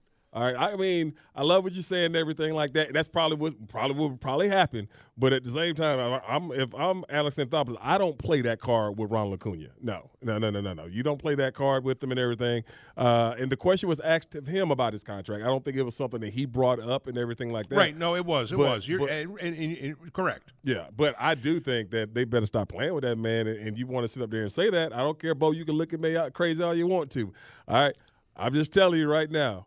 I know they don't happen in baseball, but don't be surprised at 13 if he ain't got no new deal this year. That's just, that's just my thought process behind it. I don't. I ain't. Well, I, here's the thing. I ain't gonna sit there and try and mess with that man. He, I, I, I'm not either. Yeah. But it works both ways. Everything works both ways. That's true. That's true. So he's got okay. So he's got five He does. years. He does. left on his contract He at seventeen million dollars a year. He okay? does. which is incredibly cheap for the Braves. Yes. So you got five years left. So the Braves could say to them, "Okay, uh, you play the next five years uh, for for this, and then we'll give you an you know a six year extension for two hundred fifty million dollars beyond that if you want Nope. to be a Brave for life." Nope. Okay, so and then, but what? All right, so he says no. I agree. He's gonna say no. He says no. Yes. I, I, well, I, I agree. I, Okay. Magnus Sports, that's his representative, is going to say no. We want eight years and four hundred million now, or something, whatever you, whatever they're going to ask for. Mm-hmm. And uh, you know, but I think that at that point you could also look at Ronald and say, "We'll talk next year. What's Ronald going to do? Go out there and have a bad year because he's pouting? Well, that doesn't help your cause. He's still got to go out there and deliver. If he Mm-hmm. I, I agree. I, deal, I, I, right? want- I 100% agree with you on everything you said, but I'm gonna push back a little bit, and I don't like the what he, what's Ronnie gonna do. I, I just don't like that with superstar players in this day and age. I don't like that right there. There's always a first for everything. There, uh, there, there just is. That's why when, well, when but we isn't that the carrot though? But is it not the carrot though? I guess my, my point is the carrot is yes, we'll restructure your contract this time next year. Give me another year like you just had, and you'll you- you'll get bank. I mean, that's the carrot, right? I mean, I, I mean, John, well, uh, there, there's nothing about Ron Acuna that says he's not gonna. As, as long as Ronald Ron Acuna is healthy, there's nothing that says he can't duplicate damn near everything he did Of last course. year. Of course, Yeah, that's he's the best player yeah, that's just thing about it is like that. And and is it going to go back to the Braves doing what the Braves do when it comes to wanting to sign their players to a long term deal? Have they given any player a long term deal that wanted one? Meaning fair, fair market value, and I'm talking Freddie, I'm talking Dansby, I'm talking all these players. That's what I'm talking about. That's why I don't think The Max answer is no. That's why I don't think Max is Fried is going to be here. Yeah, and so Ron Acuna knows that. So I'm like, hey, like, can I not be the exception? Can I at least be the highest paid player on my team? I mean, there are Right. certain things where he's going to come at them with that and everything. But I mean, I I, I don't know how this offseason is going to work out. I do, and, and Bo had to put talk. Who says they're not already doing something with it? Who says that it won't be ha- he won't have something to? Now it might not be the Oh, four hundred may. million, but it'll be something. yeah, he may. He may. Sure. Yeah, I mean, yeah. I mean, they may restructure his contract to give him an eight-year deal for, you know, three hundred twenty-five million or something, and he suddenly he's making 30, 30 whatever he's making 30, 35, double his salary. But I, mean, sure. I mean, they could do that. That that's not the way they usually work. And yeah, I'm not exactly. to it. That's why I said, like, who is it? I mean, I know they talk about we don't. We, what they talk about as far as you know, uh, nobody gets special treatment. That guy's a little different. he's a little. Di- he's a little different. You Yeah, know, he- he- he's he- a little different. he a little different. Yeah, he's a little different when you talk about. I mean, yeah. he's so he's so different that that you would say something like, "Could he be the first 50, 100 player?" And you're like, "Oh, stop it!" And you go, "Well, if anybody could do it, guess what? A Dude different. That's what I'm saying. He's a Well, little different. That's all I say. That's all I say. Not everybody. I, as- Coach One said me, I, I mean, I, I, I try to treat all my players fairly, but just some guys that you know, you know, they get a little extra. Well, yeah, he he He deserves the extra, that's for sure. Yeah. All right, quick break as we continue on the midday show. John in for Randy today, for Andy, pardon me, uh, with Randy. Uh, Sports Radio 99 the game. Little back page with Bo around the corner.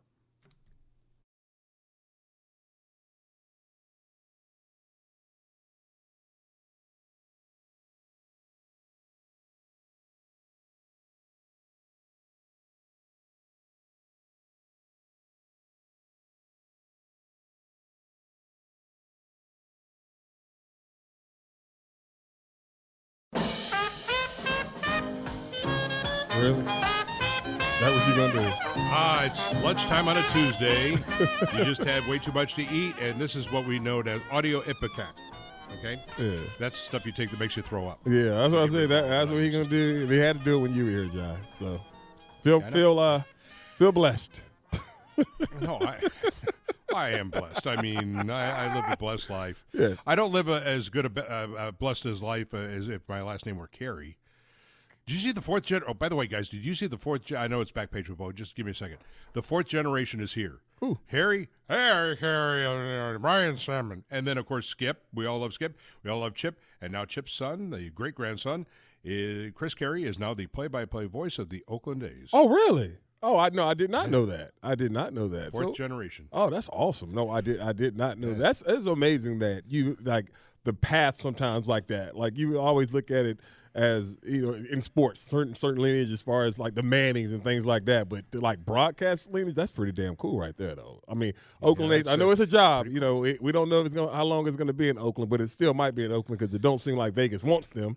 Uh, so, but Yeah, yeah, right. Yeah, it don't seem like they want them Yeah, at it all. sounded more like they're going to go to Portland or Sacramento. or Yeah, that's what it sounds like. Um, but uh, I I mean, yeah, it don't seem like it, it just don't seem. I don't know why it don't seem like it just don't seem like Vegas wants. Is it they don't want them or Vegas don't want baseball? Right. Yeah, and there's all sorts of problems with the idea of them moving to Vegas. Yeah. and it may just be a base. I don't know. I don't know. Uh, this hour of the midday show brought to you by Mark Spain Real Estate. Go to markspain.com, get a get on offer on your home today. Start packing. You know, I had to bring you some good music, John. I mean, you can talk about the team, just don't talk about the city, man. You can't talk about the city. So, anyways, Brave Spring Training is. Uh, oh, you're. Oh, I'm sorry. It, it took me a second. I, I, I was I was stuck on I was stuck on Las Vegas and, and Oakland. I, Oh, you can talk about Las you know, Vegas I all was you talking want. about.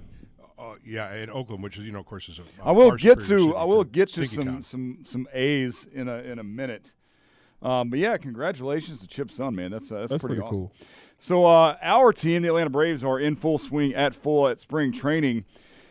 And I say forgotten very loosely and lightly, but one of the forgotten left-handed arms in the Braves bullpen in 2024, Tyler Matzek, is back and fully healthy. Tyler Matzek rolled into spring training this year with some new ice. He had his jeweler make him a new little pendant. Here he is telling a story of how he got the nickname that had the pendant made. The nickname came when Luke Jackson put a little tweet out, and he nudged me and said, "Hey, you think we're gonna get in trouble for this?" And I was like, "I don't know, try it." So he uh, he tweeted out. He said like three minutes later, the Braves retweeted it. So he was like, "All right, we're in this, we're in the clear." So, and then it kind of just stuck after that. You know, I think it was just something that was kind of a little uh, against the grain, and it stuck. Um, a jeweler reached out to me and said, "Hey, you want to do anything custom? We'd love to do something like this." And I said, "Yeah, let's do this." So, eh, so Tyler Matzek's new pendant that he's wearing around his neck is a golden and diamond embossed pair of peanuts. All right. If you don't know about the nickname, you're gonna have to go Google it because I can't say it on the radio. Yeah. But it, uh, Well, it's- it- he got it it- after the uh, it's, uh, 2021 or the includes the 2020 sack, all right? National League World Series or 2021 National League World Hold Series. on, hold on. He got some nuts around his neck. He does peanuts. Oh, it's like, uh, yeah, it's like I mean, I I I, I see these big ass trucks that have the big lift and everything with nets hanging from the bottom. I, I wouldn't wear nothing around my neck like that. That's just uh, a little too much. Well, it's just actual peanuts. Okay. Yeah, it's All just right, peanuts. okay, all right. It's like it's the same exact. It's like the peanut emoji. Uh-huh. You know, but I don't think I can say the actual nickname. No, I don't want you to say on it, there. though. But all right, Yeah, don't don't. Okay. that sounds uh, very interesting. How much? How much? How much you pay for the for the peanuts? Oh, I would imagine it was a lot of money. if you see it, the audio, the videos is is out there. It's uh, Bally's brand new play-by-play guy or co- color commentator CJ Nitkowski is uh, interviewing him in the uh, locker room there. But uh, good stuff by Tyler Matzek. Hope CJ, by the way, great great uh, Chattanooga lookout at one time when I was up there. That if uh, Tyler Go Matzek is back at 95% healthy, man, that's going to be a uh, a nice boost for our little bullpen. Y'all brought up the uh, the Oakland A's. Just a few minutes ago, and man, I don't understand how one organization can be so dysfunctional. Here's Jeff Passan. There are doubts everywhere about the A's because here's the one thing that they have proven themselves adept at being completely incompetent. The, you know, I was talking with somebody yesterday, uh, doing a story on expansion, and, you know, the, the A's came up because the A's need to be in place in Las Vegas in order for MLB to expand two more teams, which is looking like it's going to be 2030 or so. But, uh, you know, this person who's been dealing with the A's uh, is like, do they do they know what they're doing? Like, is is this a joke? It don't sound like they know what they're doing. I mean, that it, it seems like this is going to be a big cluster, and I know that if the uh, the the responsibility of of the Oakland A's, if they're responsible for expansion in MLB, then there'll never be expansion in MLB. No. Not How can it be botched up this bad though? This isn't this is an organization. This is a major league sports organization. We sure? How can it just be led this poorly? Uh, have you seen the attendance? I have. Have you seen that that stadium they play in? How do you botch up something like moving to Vegas? They they do all this stuff to move Vegas. to Vegas. Want, I don't think. I don't. they think raise Vegas, money for a stadium, and then I all of a agree. sudden, I don't think Vegas I wants don't think Vegas wants them. I don't. I don't know. It just I don't think Vegas wants I, I know. That, I know that Oakland wants. I know the A's want to go because they want public money and all this But I kind of don't stuff. think- I just don't think Vegas casinos wants are them. not like.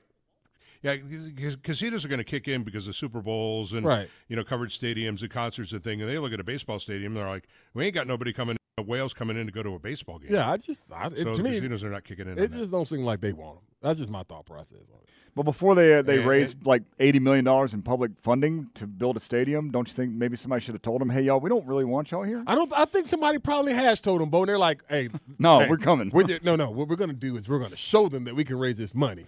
But I'm just like, City of Oakland's not going to build us a stadium. We'll show them. We're coming exactly. to Vegas. How about Well, you, can y'all take that money and give it back to Oakland so you can get a new stadium and, and not break all those fans' hearts? I doubt they can. Well, at least they seem to have gotten the play-by-play guy right. Congratulations, again Congratulations. to Chris That's Caray. pretty That's cool. pretty freaking awesome.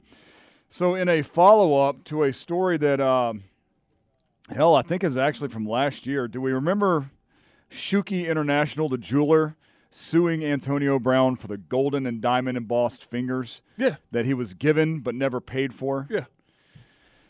So Antonio Brown completely ignores the fact that he's being sued, does not respond one bit. Now a court has ordered Antonio Brown to pay Shuki back his one million dollars for his golden fingers. Oh, I thought they. I thought they had already settled that. Um, No, he all he was doing is suing, oh, he just kept suing them. and Antonio Brown just didn't. I mean, maybe he never even acknowledged the the lawsuit. Maybe they got the wrong address. I don't know. Maybe guess that could be Maybe it. they're sending it. Maybe they're sending the the uh, the court order to the wrong address. I don't know, but uh, I mean, did he? And I think we talked about it when it happened. I was like, did he tell Antonio? Did he tell AB that he could have him? I think that's an understood with this guy. He gives athletes jewelry, Yeah. understanding that they may not have because Right. these are two fingers of two And- finger covers, And that's what I'm saying. Obviously, valued at five hundred thousand dollars a piece. a finger cover of five hundred thousand dollars.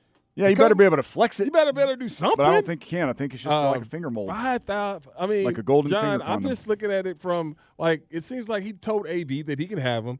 AB probably messed with his lady or some dude got mad and wanted his jewelry back, and now AB's like, "Nah, you gave it to me." That's that's what it seemed like to me because you know that this ain't your stuff. Then why won't you give it back? Are these fingers fitted for his fingers only? I, don't- I now I would imagine they probably are, but Yeah. I, surely that can be sized, right? Can you? Can you size golden finger condoms? I don't know. I don't. See, if I'm the judge in the case, Uh-huh. I'm looking at the uh, I'm looking at the defendant and the plaintiff in this, and I'm looking at the plaintiff and I'm saying, you know that that's Antonio Brown, right? Right. Yeah. Okay. It's, what did you expect? It's What- Antonio yeah, Brown. I guess that, that okay? is right. That's. I mean, what that's were the you thing. thinking, Shooky? Get money up front when you're dealing with What- AB. he- Exactly. You get in bed with Antonio Brown. Antonio Brown things happen.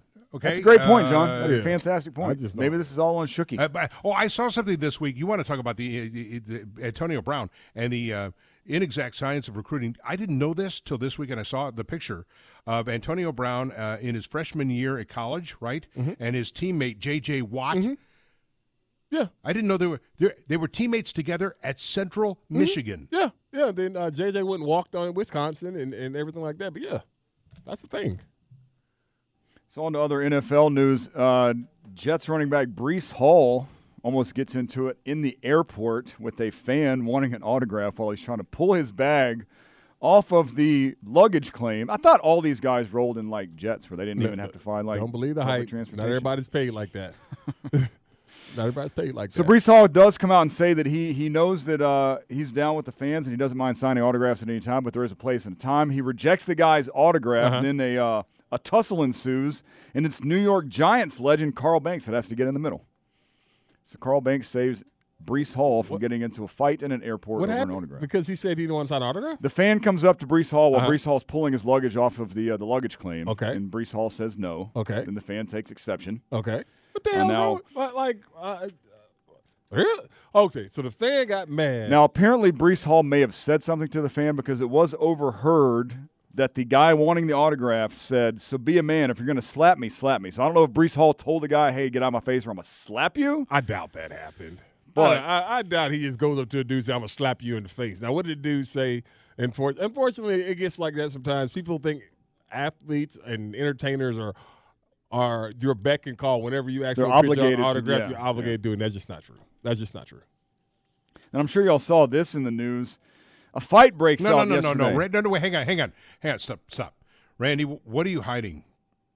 As far as what? It happened to you. I heard it. I heard it in your voice. It happened to you. Oh yeah, it's happened You before. wanted to but, that but, uh, but no, I've never wanted to fight nobody. But it's, it is a time and place, and he's absolutely correct. And you can't turn down. It's okay to say no to a picture. No, it happened When to I'm you. sitting- you got what you ain't telling us. no, no, no, no. I've, I've never, I've never got into it with a a, a, a fan or an autograph seeker or anything. I have said no, but it was a no when I'm out to dinner with my family or something like that.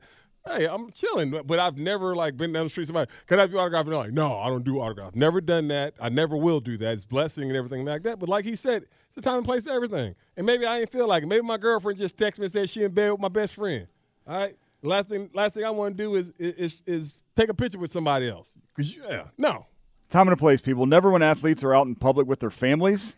Maybe Yeah. not when they're pulling their luggage off the luggage rack. Yeah, he might, he might have lost. he- And never, I'm never assuming he at was a coming. restaurant when they're eating. Yeah, 100%. Yeah, yeah I'm- Never. I'm, assuming he was coming from Vegas. Maybe he lost some money. I don't know. Could have been in a bad mood. Yeah. Fight breaks out yesterday between Texas A&M Commerce and Incarnate Word during the handshake. I, Not sure if there were some words said during this when a couple people injured. Nothing serious. Super I saw serious. that. I saw that this morning, and it's the ultimate. You think one of the hands was like slapped or How, something how- like that? I, I don't even know how to say without saying it in such a bad, nasty word. It sound. It seemed like when I was watching a bunch of bunch of female dogs trying to fight.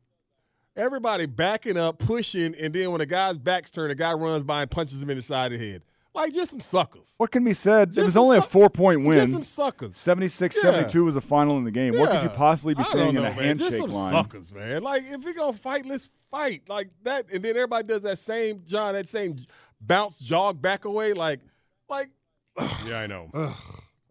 Everybody likes to do that move, right? that move where it's they like, like, the, yeah. the it- it's the Euro step of fighting. It is though, John. When they get their dukes up and everything. I mean, you trying to fight, you right-handed, but you in a Back up left-handed, you in a you in a left-handed Right. unorthodox stance. Like, Right, if you could learn right. how to fight. Lean back and get back up off me. You know what I mean? Yeah. Look at this right here, John. Yeah, I mean, how has this happened? They. The, And incarnate word, incarnate word's like a Christian college. Can this damn game go off, man? They lost to Josh. Dobbs, who got there on a Thursday I know, night. I know, I know Didn't they know the did, damn you know. snap count, and they lost. Unbelievable. It is believable. We're going to the one o'clock hour on a Tuesday, and we'll do that next. Uh, most important story of the day on midday show.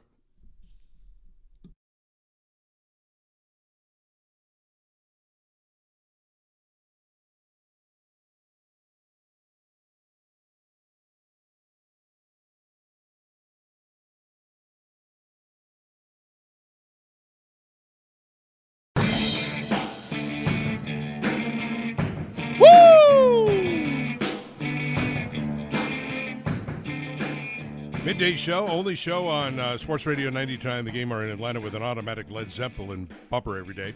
Uh, and John is in for Andy today. Hopefully, for all you, Andy's back tomorrow and 100 with uh, Randy. Uh, it is time for the most important story of the day. Brought to you by QC Kinetics, non surgical treatment for joint pain. Boom! Good job, John. You hit the post. Uh, it's, About it's time part you of would've thought. I I've only done this show like the best 40 players in the game have all been traded. Uh, I mean, some of the few lucky ones have been blessed to be drafted in situations where they can win championships and and it all be perfect for them. They can stay in that one situation forever, and that's that's what I wanted to do. And that's what I want to do with Atlanta. Um, but who knows? This this is uh, it's a type of league where things change and, and it happens. But obviously, my my mindset is staying in Atlanta right now. And, uh, I don't get caught up in all the, the rumors and stuff. I, my contract is locked in for a couple of years, so I don't have very much say in it right now. That's uh, Trae Young. No, he doesn't. And, and he does not, John. And I'm going to ask you something, John. And I, I'm never going to regret because I like asking you questions, especially because of how um, Kool Aid drinking Atlanta sports fan that you are. What do you think happens with Trae Young? You know, it's interesting. O- over the weekend, last Friday, I spent an entire show posing a question, Mhm. and I said uh, basically the same thing. I said, "All right, I'm going to have Tony Ressler is going to sell you the Hawks for a dollar." Okay. Okay. On it, uh, you know, WD Whitey, what do you do? Um, I would still build around Trae. Okay. But I am a Trae fan. Uh-huh. You have to understand, I cannot divorce myself from the fact that I remain, uh, you know, a Trae Young fan, and I. I have a big fear of what happens that you trade Trae Young, and everybody's talking about him going to San Antonio for Wemby. Mhm. That you trade him to San Antonio, and suddenly he wins two or three titles, and you go, wait, wait, huh, wait, wait, could we do that here? I, well, because we didn't do enough to get players around him. I'm like, trade everybody. Well, I like Jalen Johnson. I don't want to trade Jalen. You got to trade everybody. Everybody. You know, you got to do whatever it takes. I think you got to make another two year shot at trying to build around Trae. And if you fail in two years, because Mm-hmm. he's got two years left on his contract, then you kind of move on. Okay. But you got to give this. You can't just. I don't think you can walk now from this. But that's me. What do you do? I mean, I'm just curious. I was just curious. I don't know. I, I mean, I, I don't know what. I, lo- I love Trae Young. I think he's a hell of a ball player, and I, I don't. I just think they just did it wrong. Meaning that I think that they looked at. I think they looked. They thought they were more of the team that went to the Eastern Conference Finals than they are now. I looked. At, I think that's what they looked at. They're like, okay, this is us. We got this. We got this, and and it just was one of those things where every all the stars aligned for them. All the everything they needed to happen happened and they were able to get in. Trae played his ass off, but I just never, but I never bought into that's what this team was. They, I never bought into that this team is going to compete for Eastern Conference titles. I just, I just never have been, and so now we're back Well, in the situation I- where yeah, you're in no man's land. Do what? Yeah, No man's kidding. Um, right, it's totally no man's land because you're in the playoffs. Uh, Here's how bad it is, and it's really bad. You're in the playoffs right now as a play-in team, and you're a couple of half, uh, two and a half games ahead of Brooklyn, right in the East, and you're just, in the who last just fired their spot. coach? Who just fired their coach? Yep. And you're in the last play-in spot, but you're also the ninth overall i- i- worst uh, team in the NBA. So you'd have at the moment the ninth uh, most ping pong ball chances for the number one pick in the NBA draft lottery, which is a place you'd rather be than tenth in the East. Right. For this club. Uh, to move up uh, and, and take at least a crack at getting into the top five or four or something like that uh, for a draft pick. I mean, that would be a much better situation than being in this stupid play. Pardon me, don't mean to say that, but but me, the play-in's pointless. Okay, it just is. Um, so yeah, you're in real, you're in the worst possible, in, in my opinion, the worst possible position you could possibly be in. Yeah, because you know, I mean, there's no, I, I, don't, I don't, I mean, obviously the obvious answer is get better players and all they'll get other All Star players to come to Atlanta and everything like that. It's just, I don't, I don't understand, you know, what you're hoping to get here. I, I mean, I know where the game is going and everything that we talk about. Really good players as far as those wing type body players. Those are the guys who are, you know, the guys that can defend and everything like that. They just don't have. Everybody's talking go get a bunch of three and D guys and everything. How far is a three and D? How far are you going to get with just three and D guys to trade? You got to get another All Star caliber player here. And is that you going to draft him or are you going to trade for him? Because I mean, there has been no, and we had this topic uh, last week. There is not too many All Stars that have come to Atlanta free will. You know, of their own free will. You know, it's been either you trade for them here or they're past their prime or whatever like that. And so I don't, I don't see where the where the end game right now is for this Hawks basketball team. It's going to be a busy summer, though. I understand that. And he's going to be talking about trade and a lot of trade rumors. And, you know, I don't want, because I think one of the biggest things people talk about is contract. Well, we've seen guys on max contracts being traded before. So that I don't think that'd be the issue. I just think you know the compensation. You're never going to get back equal value for a player like Trae Young if you're not adding another All Star player in the trade to come back with them for him. Right. I mean, you'd have to take a ton of expiring contracts Yeah. and that kind of thing, and eat a bunch of money and all that kind of stuff to redo the team if you're trading Trae. I just I think it becomes extremely complicated uh, to, to to do that. So, um, and of course, with you holding bird rights, uh, bird rights for those of you that named after Larry Bird, where the NBA didn't want stars leaving their team, so Right. the team can offer more money than anybody else. Did you That's a see that? right I, saw, I saw I saw that this weekend. That uh, Jayson Tatum, it was his first time ever meeting Larry Bird. I was like, really? Like Larry just don't go back to Boston, does he? That's He's- interesting. he- yeah, when Yeah. he said that, it was his first time ever meeting Larry Bird. I was like, dang, this is like his seventh year in the league, and he's been Boston's best player the last seven of them. It's like what Larry Bird just don't he don't leave French Lick, huh? He just like remember that that uh, there's no other place I'd rather be than my hometown of French Lick, Indiana. Like he don't leave. If that's his first time yeah, I've ever, seen it. I've actually meeting- been to his restaurant and seen his house. where in, in French, French Lick. Uh huh. Like Yeah. that. Like he's a he's is Well, he not because is he we not go the, to, all right. Before you think I'm stalking him, we go down there. The big there's a big casino in French Lick. Oh, is it? okay? We go down to the casino. Yeah. Okay. And you can't miss the restaurant because the restaurant's like across the street and up the street. I would call I would call you a stalker, John. You know, people go see stars. You know, you go you go out to Hollywood. They have star maps and everything. So I wouldn't believe. I just couldn't believe that the best Celtic of all time has never met the best Celtic of the last four or five years, which was was odd as hell. That means that Larry Bird just don't come back. It's like, damn, man, I ain't magic. I don't like to hang around Boston. I like being French yeah, Lick, he's not- Indiana. yeah, yeah, yeah. He's a he's a the hick from French Lick. You know, he that's what he he's comfortable going back there. So you just kind of hang around there, uh, and uh, turned into a pretty darn good executive too. I mean, um, he smarter than the average bear. Oh yeah, know? Larry I mean, knows he his stuff. Kind of knows the game. Yeah, Larry knows the stuff as a GM and as a head coach. Right. And so, um, you know, you have uh, Trae, and, and so dispel these trade rumors. I think you've got to give it another crack here uh, to, to try and build a team around Trae. The, the question is, you know, wh- what do you do? And that'll be up to. I, I'll say this much: Quinn Snyder's got to be given an opportunity to win with Trae. Uh, you didn't. You didn't go out there and make this for that to just go away. And Quinn hasn't really had that opportunity. And so let's see what you can do in the offseason to actually win with Trae. I still think Quinn Snyder's a good coach. I do too. I believe he is. I do too. I, and I, I watch him sometimes walk the sidelines, and I want to get inside his head, and he's like, But I came off. I, I came off. I came off the beach for me. this. I came off the beach for this right here. Yeah, Yeah, That's, that- what? that's exactly what he's saying. I didn't realize that John today is the uh, the first day that uh, teams can franchise players and everything like that. And I was thinking, I, there's nobody on the Falcons that would be franchised at this point in time. But I mean, that'd be something to tell if you talk about Kirk Cousins. I know. I don't. I think Kirk does has. an. I think he has a no franchise clause in his contract. I'm, I'm pretty sure about that. But if you well, look he had at a guaranteed deal. Yeah. Uh, yeah, but I mean, what's the? Di- I mean, okay, so you're saying the guarantee is two for ninety. This is what you heard, two for ninety. Obviously, that's going to be fully. that's the report, yes. Right, and was that's going to Yes. be guaranteed. That's forty five a year. Pretty much what he's been making with pretty much all all franchise quarterbacks. Some make more and everything like that. I'm just trying to figure out what what's your problem. Is is it just the Achilles with Kirk, or is it something else?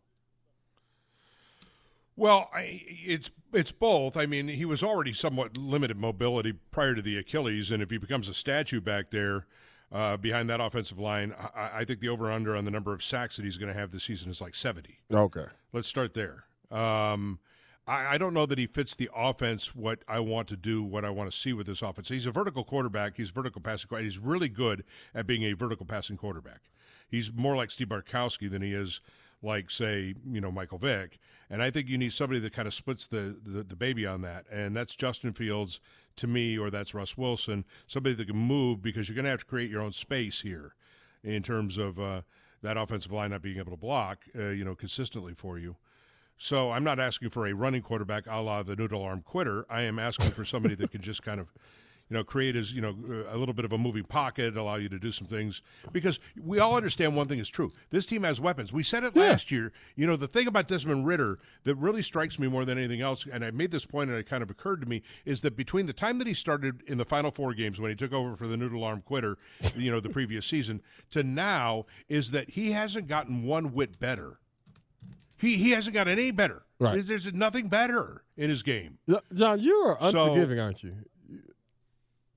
the noodle Well, I'm not quitter. necessarily blaming him. Right. I'm saying, you know, maybe the previous coaching staff didn't coach him up. Right, I mean, it could be it. I don't. I don't know what it was. I don't know. It's maybe sometimes people just ain't good, right? You know that does happen, right? I don't think a lot of people right, understand. right, maybe he's just who he is. you Yeah, know, right? well, And a lot of times, time- yeah, and a lot of fair time- enough. a lot of times and maybe, uh, or maybe a combination of both. that. A lot of times it's more of that. They just ain't good than it is. Oh well, they need this and that and everything. I mean, you have everything if you want. You know, as far as you got weapons galore. I won't say weapons galore. You got some good skill position players. Your offensive line is is, is You okay. some damn good skill You position. got. I mean, players. they're good. They're, they're, you, got, some good players. Wait a second. I think Kyle Pitts, Drake London, Bijan Robinson, Tyler Allgeier. We're talking about guys that are special. They're good players. They're, top. They can play. Yeah, they got. They got. You just got to get somebody to get, get them the ball. Yeah, you yeah. ask Ridder, don't lose us any games, right? What was if you don't lose us any games, we'll win ten. Well, At he least. lost you multiple, multiple Oh, yeah, games, right? yeah. Yes, no doubt about So it. So that's all I'm asking from a quarter. I don't need a quarterback. To the, the, don't just don't lose us games. Yeah, I mean, I think That's that's, all. that. I mean, that goes without saying because the, your job is to, you know, I think a lot of it is, you know, when we talk about we talk about this quarterback position. You mentioned it earlier when you look at where Raw and these guys are. You know, you're at a point where you're going to hitch your wagon to this coat, to this quarterback, just like Arthur Smith did. He, he hitched his wagon to Desmond Ridder, and they made it emphatic this time last year. Desmond Ridder is our guy. He's going to lead us to where we need to be led, and that's why he's not here anymore. Main reason he's not here anymore because he put everything we talked about. We came in here on that Monday after the uh, Carolina game, the hopes and dreams, and his hopes and dreams, his longevity as a head football coach in Atlanta was shattered because you picked the wrong guy to be your quarterback. All right, we're talking about the stars of Atlanta today. You can tell that uh, because, well, there's Randy Mack. That's one of the stars of Atlanta. Uh, and uh, we've been talking a little bit about Trae Young, a little bit about Desmond Ridder, star, whether you like it or not, quarterback of the Falcons, you're a star. And, of course, Ronald Acuna Jr., who did something this morning that, uh, well, well, we'll tell you what he did next on the midday show on Sports Radio 90 time the game.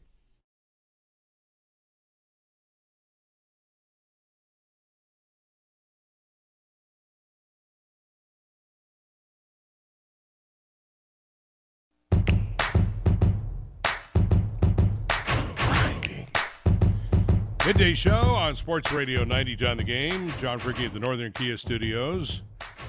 Randy Mack down at the mothership. Tomorrow, uh, Andy hopefully back uh, and ready and roaring to go for the Andy and Randy show tomorrow at 11 a.m. This hour of uh, the Andy and Randy Midday Show is brought to you by the Man Cave Store. Up your Man Cave game this season, mancavestore.com. hey, Fricke, Well, hey, Fricke, because I know a lot of times when you talk, whenever we talk in the break, so because we watch a lot of the same show. Which, which, what, what, what you on now? What you in the making on now? Well, lately we've been stuck in this kind of show. Uh, we get into these runs where we're watching we're watching all these true crime documentaries. Uh-huh. I don't know why. We just are. I, I like them. I enjoy them. I, Um, me too. I, I find them fascinating. Uh, Lo- Lover Stalker Killer is wild. Lover Uh, I think I've seen that one. Lover Stalker. That's it. Yeah, the one about the Oh, the, the, two uh, ladies. The, one who was like impersonating. oh uh, yeah, Blue Mom. I, I- oh yeah, I watched that the other day, and I was like, hold on, hold on, hold on. So you aren't the real one? Yeah, that's and that's some. Uh, Yeah, I- don't don't don't don't don't. I'm not, I'm not, I won't spoil it. I won't spoil it. But no, it's, it is. Yeah, it that kind of threw It's me like- for that threw me for a big loop. I don't. I, I find I find it fascinating the, the freak show that people are. Yes. You know, I mean, it's there's nothing wrong with scripted drama, but the freak show that people are, Yes. it's like It's scary. It's scary. It's scary that you Yeah. go through all that. Some people go through all the loops and everything that this person went through, just, just out of jealousy. I don't know. I don't even think that's jealousy. That's just crazy as hell. You know what I mean? Like, yeah, right, crazy as hell. Yeah. All I said was, I said to my wife, I said, "Honey, I can guarantee you something. Uh, if I'm ever single again, I won't do online dating." And she said, "Wait." If you said if you're ever single again, John, why are you trying to go down that rabbit hole? Don't ever tell your woman that you might be single again. Like that ain't that's not really something that keeps you in the in the good graces of, of a woman. And I know you. you I been, never- see, I- you, you been a player longer than I have, John. You know what I'm saying? Like you've been on there. You, you was you was you was that dude over at CNN. So I know I, I heard about you. Heard about rumors about John Fricke over there at, at CNN. But yeah, don't get don't get bust in the head, man. All right, don't don't. don't well, okay, say- all right. The, the, the rumors are only partially true, though. The the, the term harem is a little overstated. Uh, that just why I just want to make sure that everybody. What the hell is? Uh, I, I don't even know what to say after that. John was a harem. You were you were a harem. I mean, you Hey, got what's the, happened to the dude's harem? I mean, you got the damn quiet storm voice. So I know you used to get. I know. I know there was the temptations over there. yeah, with the with, Oh, the, with the yeah, quiet storm voice. John Fricke and everything. But don't ever call, don't say ham around me no more, 'cause, especially since I don't know what the hell it is. so yeah, especially because I don't know what the hell that Um, is. um, so uh, Chris Sale is um, Not now a a, brave, and yeah, no, no, Chris Sale is a you know, and, and if he is the people are you know, get into a, an arg- d- debate with uh, Turtle yesterday about this, and he said. Um, I- don't know why you think Chris Sale's going to be any good. I mean, he he had uh, Tommy John, and then he got COVID, and then he had like everybody had that COVID, and then he had a shoulder blade, and then he had a finger, and then he had a this, and he's broken down. And I said, I don't know. I just said if Chris Sale's healthy, dude led Major League Baseball twice in strikeouts. He's 308 in one year. You got Spencer Strider. I have to presume that he's going to be healthy and give you a couple of years of Chris Sale. And if he does that, well, let's just hear what Chris Sale has to say about his new team right now. It was fun. I went into the offseason. I had a lot of fun this offseason being able to play baseball and do things that I haven't been able to do. You know, I was throwing bullpens here early in the offseason and, uh, you know, I was supposed to throw 20 and you end up throwing, you know, 33, 34. And it's like, well, I haven't been able to do this. So you know, I get to like 20 and it's like, I'm still having fun doing this. So I just, I want to keep doing it. So, um, you know, this is the first time I had gone into an off season without dealing with something since 2018, something like that. So, I appreciate where I'm at. I appreciate all the people that helped me get to where I'm at. Uh, just looking forward to this great opportunity ahead of us. Yeah, when you got to take a, Yeah, right. a breath and to try to remember the last time you had a healthy off season. I mean, it's it's um because I think and it was my perception also him coming off the Tommy John and everything like that.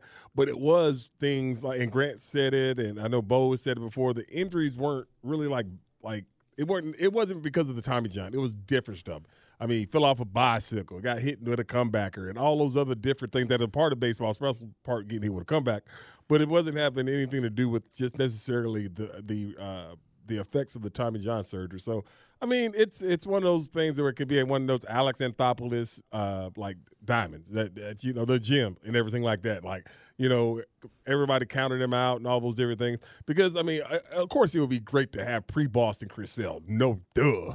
But I don't know if you're going to get that. But who's to say that you can't get some semblance of what what he once was? I mean, I just don't understand that part. Well, when he came back last year, he did throw 102 innings. He did. at the end of the year, and he looked pretty darn good. And so, again, if Chris Sale, let's say he stays healthy this year, if you get bad Chris Sale healthy, you get a guy that's going to win 11, 12 games and be your fourth or fifth starter. Correct. You get good Chris Sale. Yes. You got a guy that's going to win 20 At least that's what I'm saying. Like he's uh, and, like and mow down 250. That's why you said it. If I mean this, and it does. It has the potential because Alex, he just for some reason makes this great, great move of bringing one of these guys in, and he'll get at least that one great year out of him. I mean, he just seems like he has the potential to maybe uh, have that, and you know, him not having to carry a rotation like he's had to in the past can also be uh, something good for him. Also, I mean, you got Max and you got Spencer and Charlie. I mean, he co- he doesn't have to be that number one. I got almost he don't have to be that number one guy like he's used to doing. And maybe that could have some effect on him. I don't know. But I mean, I just looked at it when they signed him. I was like, okay, it don't hurt to have him out there because I don't think that if, if it isn't if it doesn't go how you thought it would go, I only think there's a lot of downside to it. That's what I should say. I don't think it's a lot it was a lot of downside. Now they did sign him to a contract. A new contract and everything like we have that. two year two year contract, correct, Yes. with an option year after that. Yes. Uh, so uh, the you They're know banking I, know on everybody makes well. a lot of right. I mean, everybody makes a lot about Yashi Yamamoto. I, I don't know. I don't know how his game's going to translate. I mean, he could be great. He could be lights out. He could do turn into Hideki Nomo. He could be a superstar pitcher. I have no idea. They that, that certainly dude, think that dude, that do. They paid him good, like.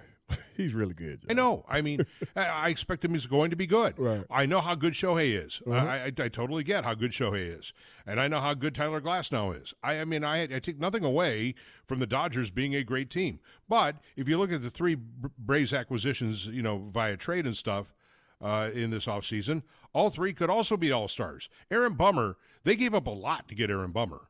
A lot to get Aaron Bummer, and I mean the White Sox have like nine Braves on their team. They do. If you, go look at the, it's unbelievable.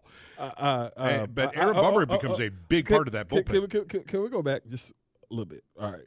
And you were talking to name three people that the Dodgers, right? and then you brought the three Mhm. guys that the Braves brought in, right? You Right, kinda- Bummer, Sale, and Kel- Kelenic. Yeah. Yeah, you trying to uh like put them against each other?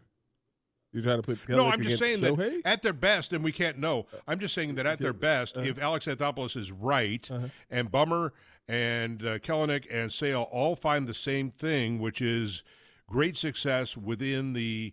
Uh, you know, within this stadium, within the organization, within the lineup, within the roster, all that stuff that just leads, leads them to be the best of themselves. That all three are potentially playing at an all-star caliber.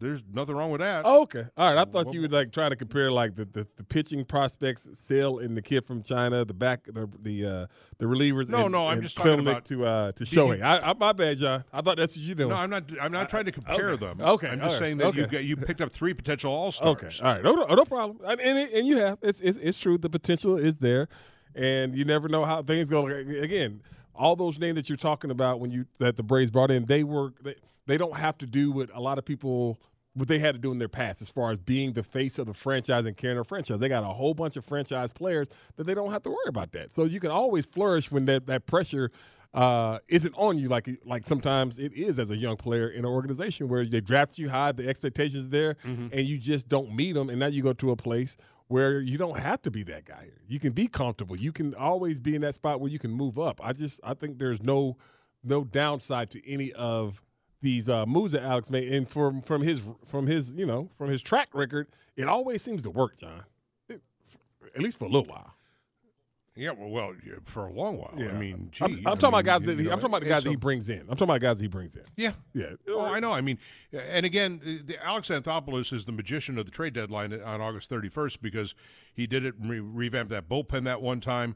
Uh, you know, with three new guys. Then he comes in and revamps the outfield with three new guys, and both work. And and so if he needs to make a midseason move, obviously he'll do it. Now to Kelenic, uh, see, Jarred uh, Kelenic is a guy that was one of the top prospects He in was. baseball, A- a- and so we have had an issue in left field where we've put out a lot of guys who've done pretty good things. I mean, if you look at the Duvalls and the Polars and the Eddie Rosarios, they've given you what you kind of needed from that position. And uh, Eddie Rosario hit one of the most important home runs in the history of the franchise. He did. Um, so you got to like, but you don't want to put the box truck out and left because he has to stay at DH because I play better defense. Did you call him the box truck? And yeah, the, the box truck out there. Yeah, because that's what he, he he plays left field like he's yeah, a, a box truck. It just bounces, bing, bing, bang, bang off him. I'm just terrible. Um, so you're getting a guy who could play some serious defense, and I think in this lineup because he'll probably hit you know seven, eight right there. Uh, he's going to have uh, you got to pitch to somebody in the lineup, right? Yeah, he's gonna he's gonna get yeah he's definitely He's gonna, gonna get, see pitches. He's gonna get his opportunity to hit the ball. I mean, I know I know how how uh, you know coming from Seattle, Andy's talked about how the Seattle Mariners fans they were upset that they let him go because they thought so highly of him because like you said he was a highly drafted player. He played okay and everything and had some injuries and some boneheadedness that is uh, kind of brought him down to earth a little bit. And sometimes you got to be humble. I'm not saying this young man's not humble or anything I don't know nothing about him or know who he is or anything. But I mean, it can be a breath of fresh air when you're coming into a place like Atlanta when you're looking and like, damn, I got a bunch of dudes around here. All I got to do is be myself. You know, I don't got to do more around this lineup because of like, I mean, I'm about to. I'm, uh, Ronald Acuna is, is on deck when I come up sometimes. You know what? And then I got all these. I don't know who's gonna hit. it. Arcia probably hit in front of him or something like that. But just you know, he he can be the key to keep Michael Harris out of that spot. That's what I'm saying. He can be the key to keeping Michael Harris out of the nine hole, if he plays well because we talked about last week. Bo and Andy they were in agreement as far as you know batting Michael second. Well, my thing was I, I like him at nine, but two makes a lot of sense also, especially you know when you can put him and Ozzie in there. Uh, if if you know Ozzie can bat right-handed for the most part, which I like him to do. But I mean, there's so many different things, and now you got this young man who's coming into a win-win situation for himself. Yeah, I I, I won't. And then they got with contract control over yet. I, I really like Michael Harris in the nine hole. I do- I do think he too. gets to see a I lot of too. pitches I right in front of Ronald Acuna, and then you put those two on the base, and then you put a guy with back control like Ozzie uh, right there. Yeah, I know. I, I, I'm I'm a big fan of that. Yeah, the the biggest issue the Braves uh, open against Tampa Bay this Saturday for a spring training game of the year, and it's the bench. And by the way, the bench, so that you know, the Braves have been turned down by a lot of veteran players, and they've been turned down for veteran play because they they look and say, look. I'm not playing. If I go on the bench, I'm going to get. I want 200 at bats, and you're looking offering me what? Unless somebody gets injured, I get 50 at bats. I'm not doing that. Well, I mean, hell no, if you want to play. Because the, the one Yeah. thing about these So Braves these- players, a lot of veterans one- don't wanna come here Yeah, the one thing about the the Braves players, these dudes don't Yeah. miss games. Like Schnick talked about, Right. these dudes want to play. So I mean, yeah, you, you want to see you get you a, an at bat every every like two or three times a week. But no, these dudes. That's a good thing about them is that Ronald and, and Matt and and and uh, uh, Austin Riley and these boys they like to play. But some guys will jump onto your team at midseason because they want to get a ring. I mean, so there's that. Well, well, they are they are guaranteeing it. They are bus. They, it is World Series of bus, John. Now they do mean winning the World Series, not just getting there a bus. Winning the Right. World Series. Yes, winning the World Series. Winning, the, the Wor- World It should be winning the World Series or bust. Yes, Right, winning You're the World absolutely right. Series. The World Series or bust. Ask me anything, 404 726 0929 on the midday show on Sports Radio 92 on the game.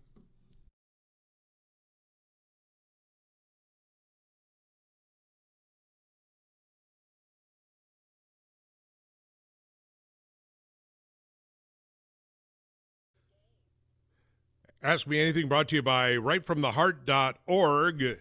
John in for Andy today. Andy back tomorrow with Andy and Randy on the midday show this hour. The midday show brought to you by the Man Cave Store. Up your Man Cave game this season at mancavestore.com.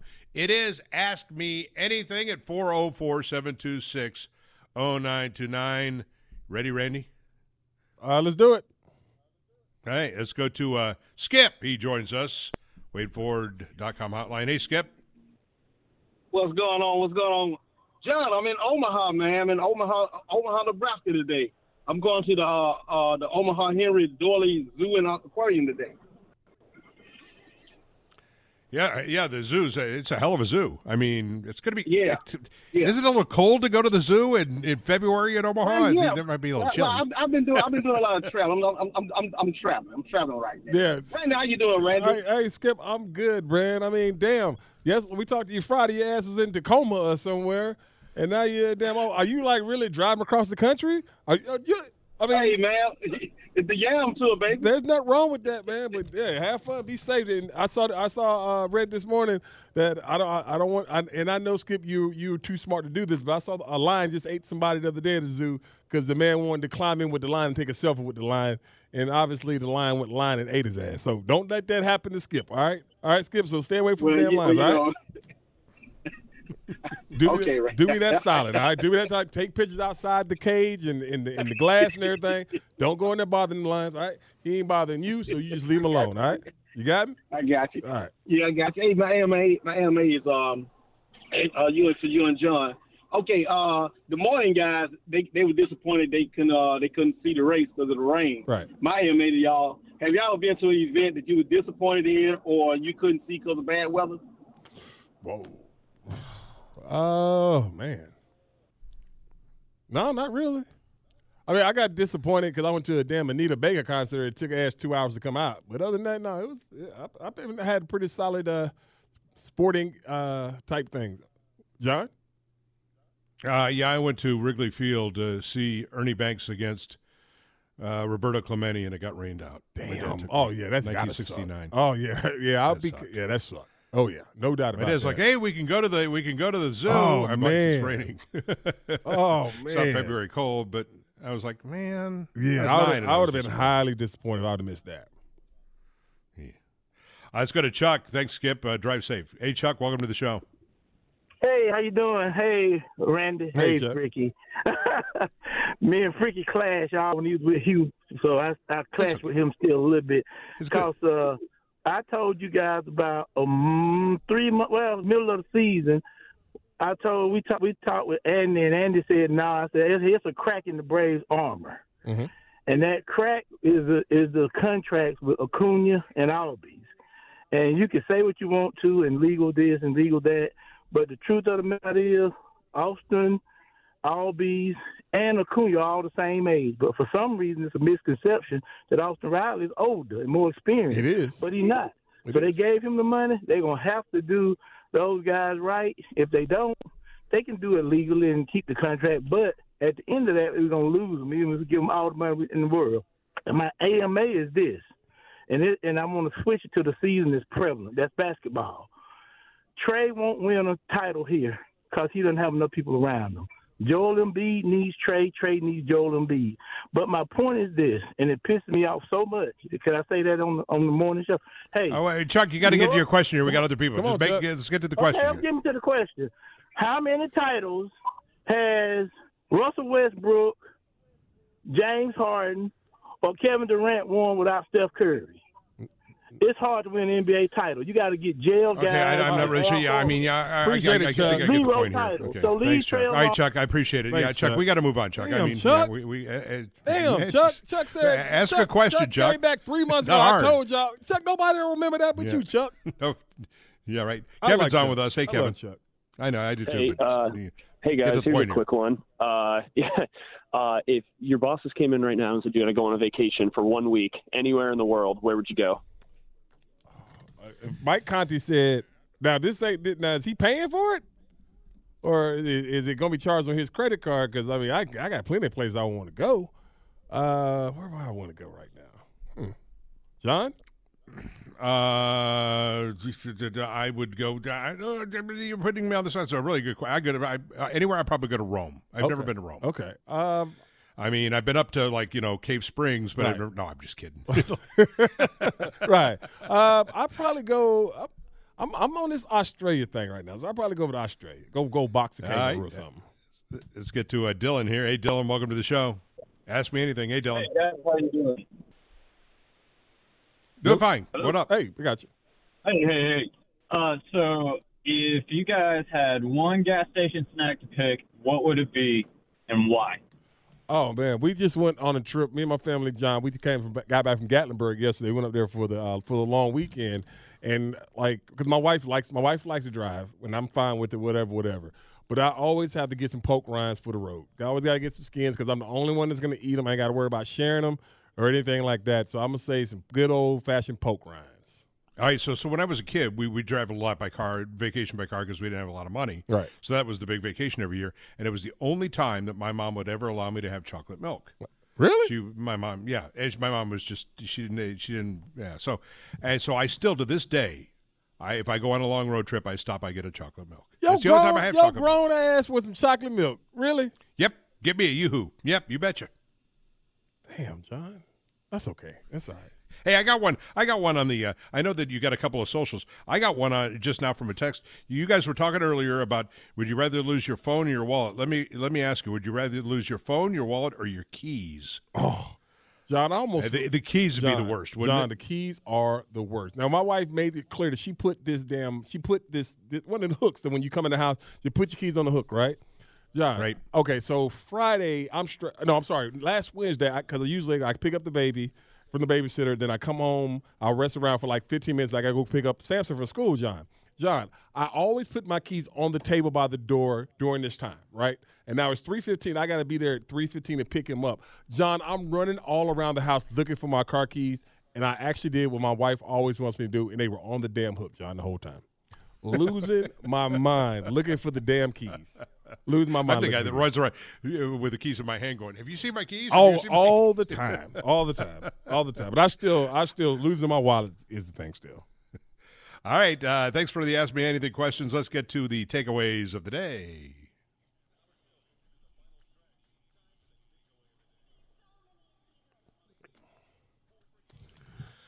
Oh, All right, who goes first on this thing here? Uh, my takeaway is that John said the best wood is his pencil. In my bag, yes. Yeah, yeah. Uh, so watch out, squatters. John and his boys are coming for you. John and his boys. And apparently, a coffee clutch is a group of people in a meeting. I did not know that. Yes. Did not know that. Yeah, Randy's never had a harem, and he's never been to a coffee clutch. And if he does a coffee clutch inside a harem, he's doing it wrong. That just sounds really, really inappropriate, John. Uh, no, I'm just telling you, if you have a coffee clutch inside your harem, you're doing it wrong. Uh, again, very inappropriate, John. One other takeaway of the day that you need to know that's a serious one: the Big Ten and the SEC took over college football today. They, uh, now you're you're you're like 100 percent sure on this. Yep. 100 percent sure. They've taken over. Okay, I got. I know we got. We got to get uh, to the to the. I got one question for you because we're talking about. You know, they said they just realigned it and four automatics in the fifth. The fifth spot, right? Yep. And they say fifth conference. Is that what? What would conclude that conference? Would it be the conference champion? It's uh, everybody not not in the power. five- Exactly. four. That's what I'm saying. So that they're talking about the all the non-power five conference. They keep on saying the fifth conference guys. It's so that's- power four. It's power Yeah. four, but the fifth one is the highest rated non-power four team that's not in the power four. Gotcha. All right. Okay, that's all I was making sure. I was trying to make sure of that. Okay. And they opened up another wild card for a Big Ten or SEC team. Right. Okay. That's because they're running it. They, they they run the show, John. Yeah. Dukes and Bell coming up top of the hour right here on Sports Radio 92.9 The Game.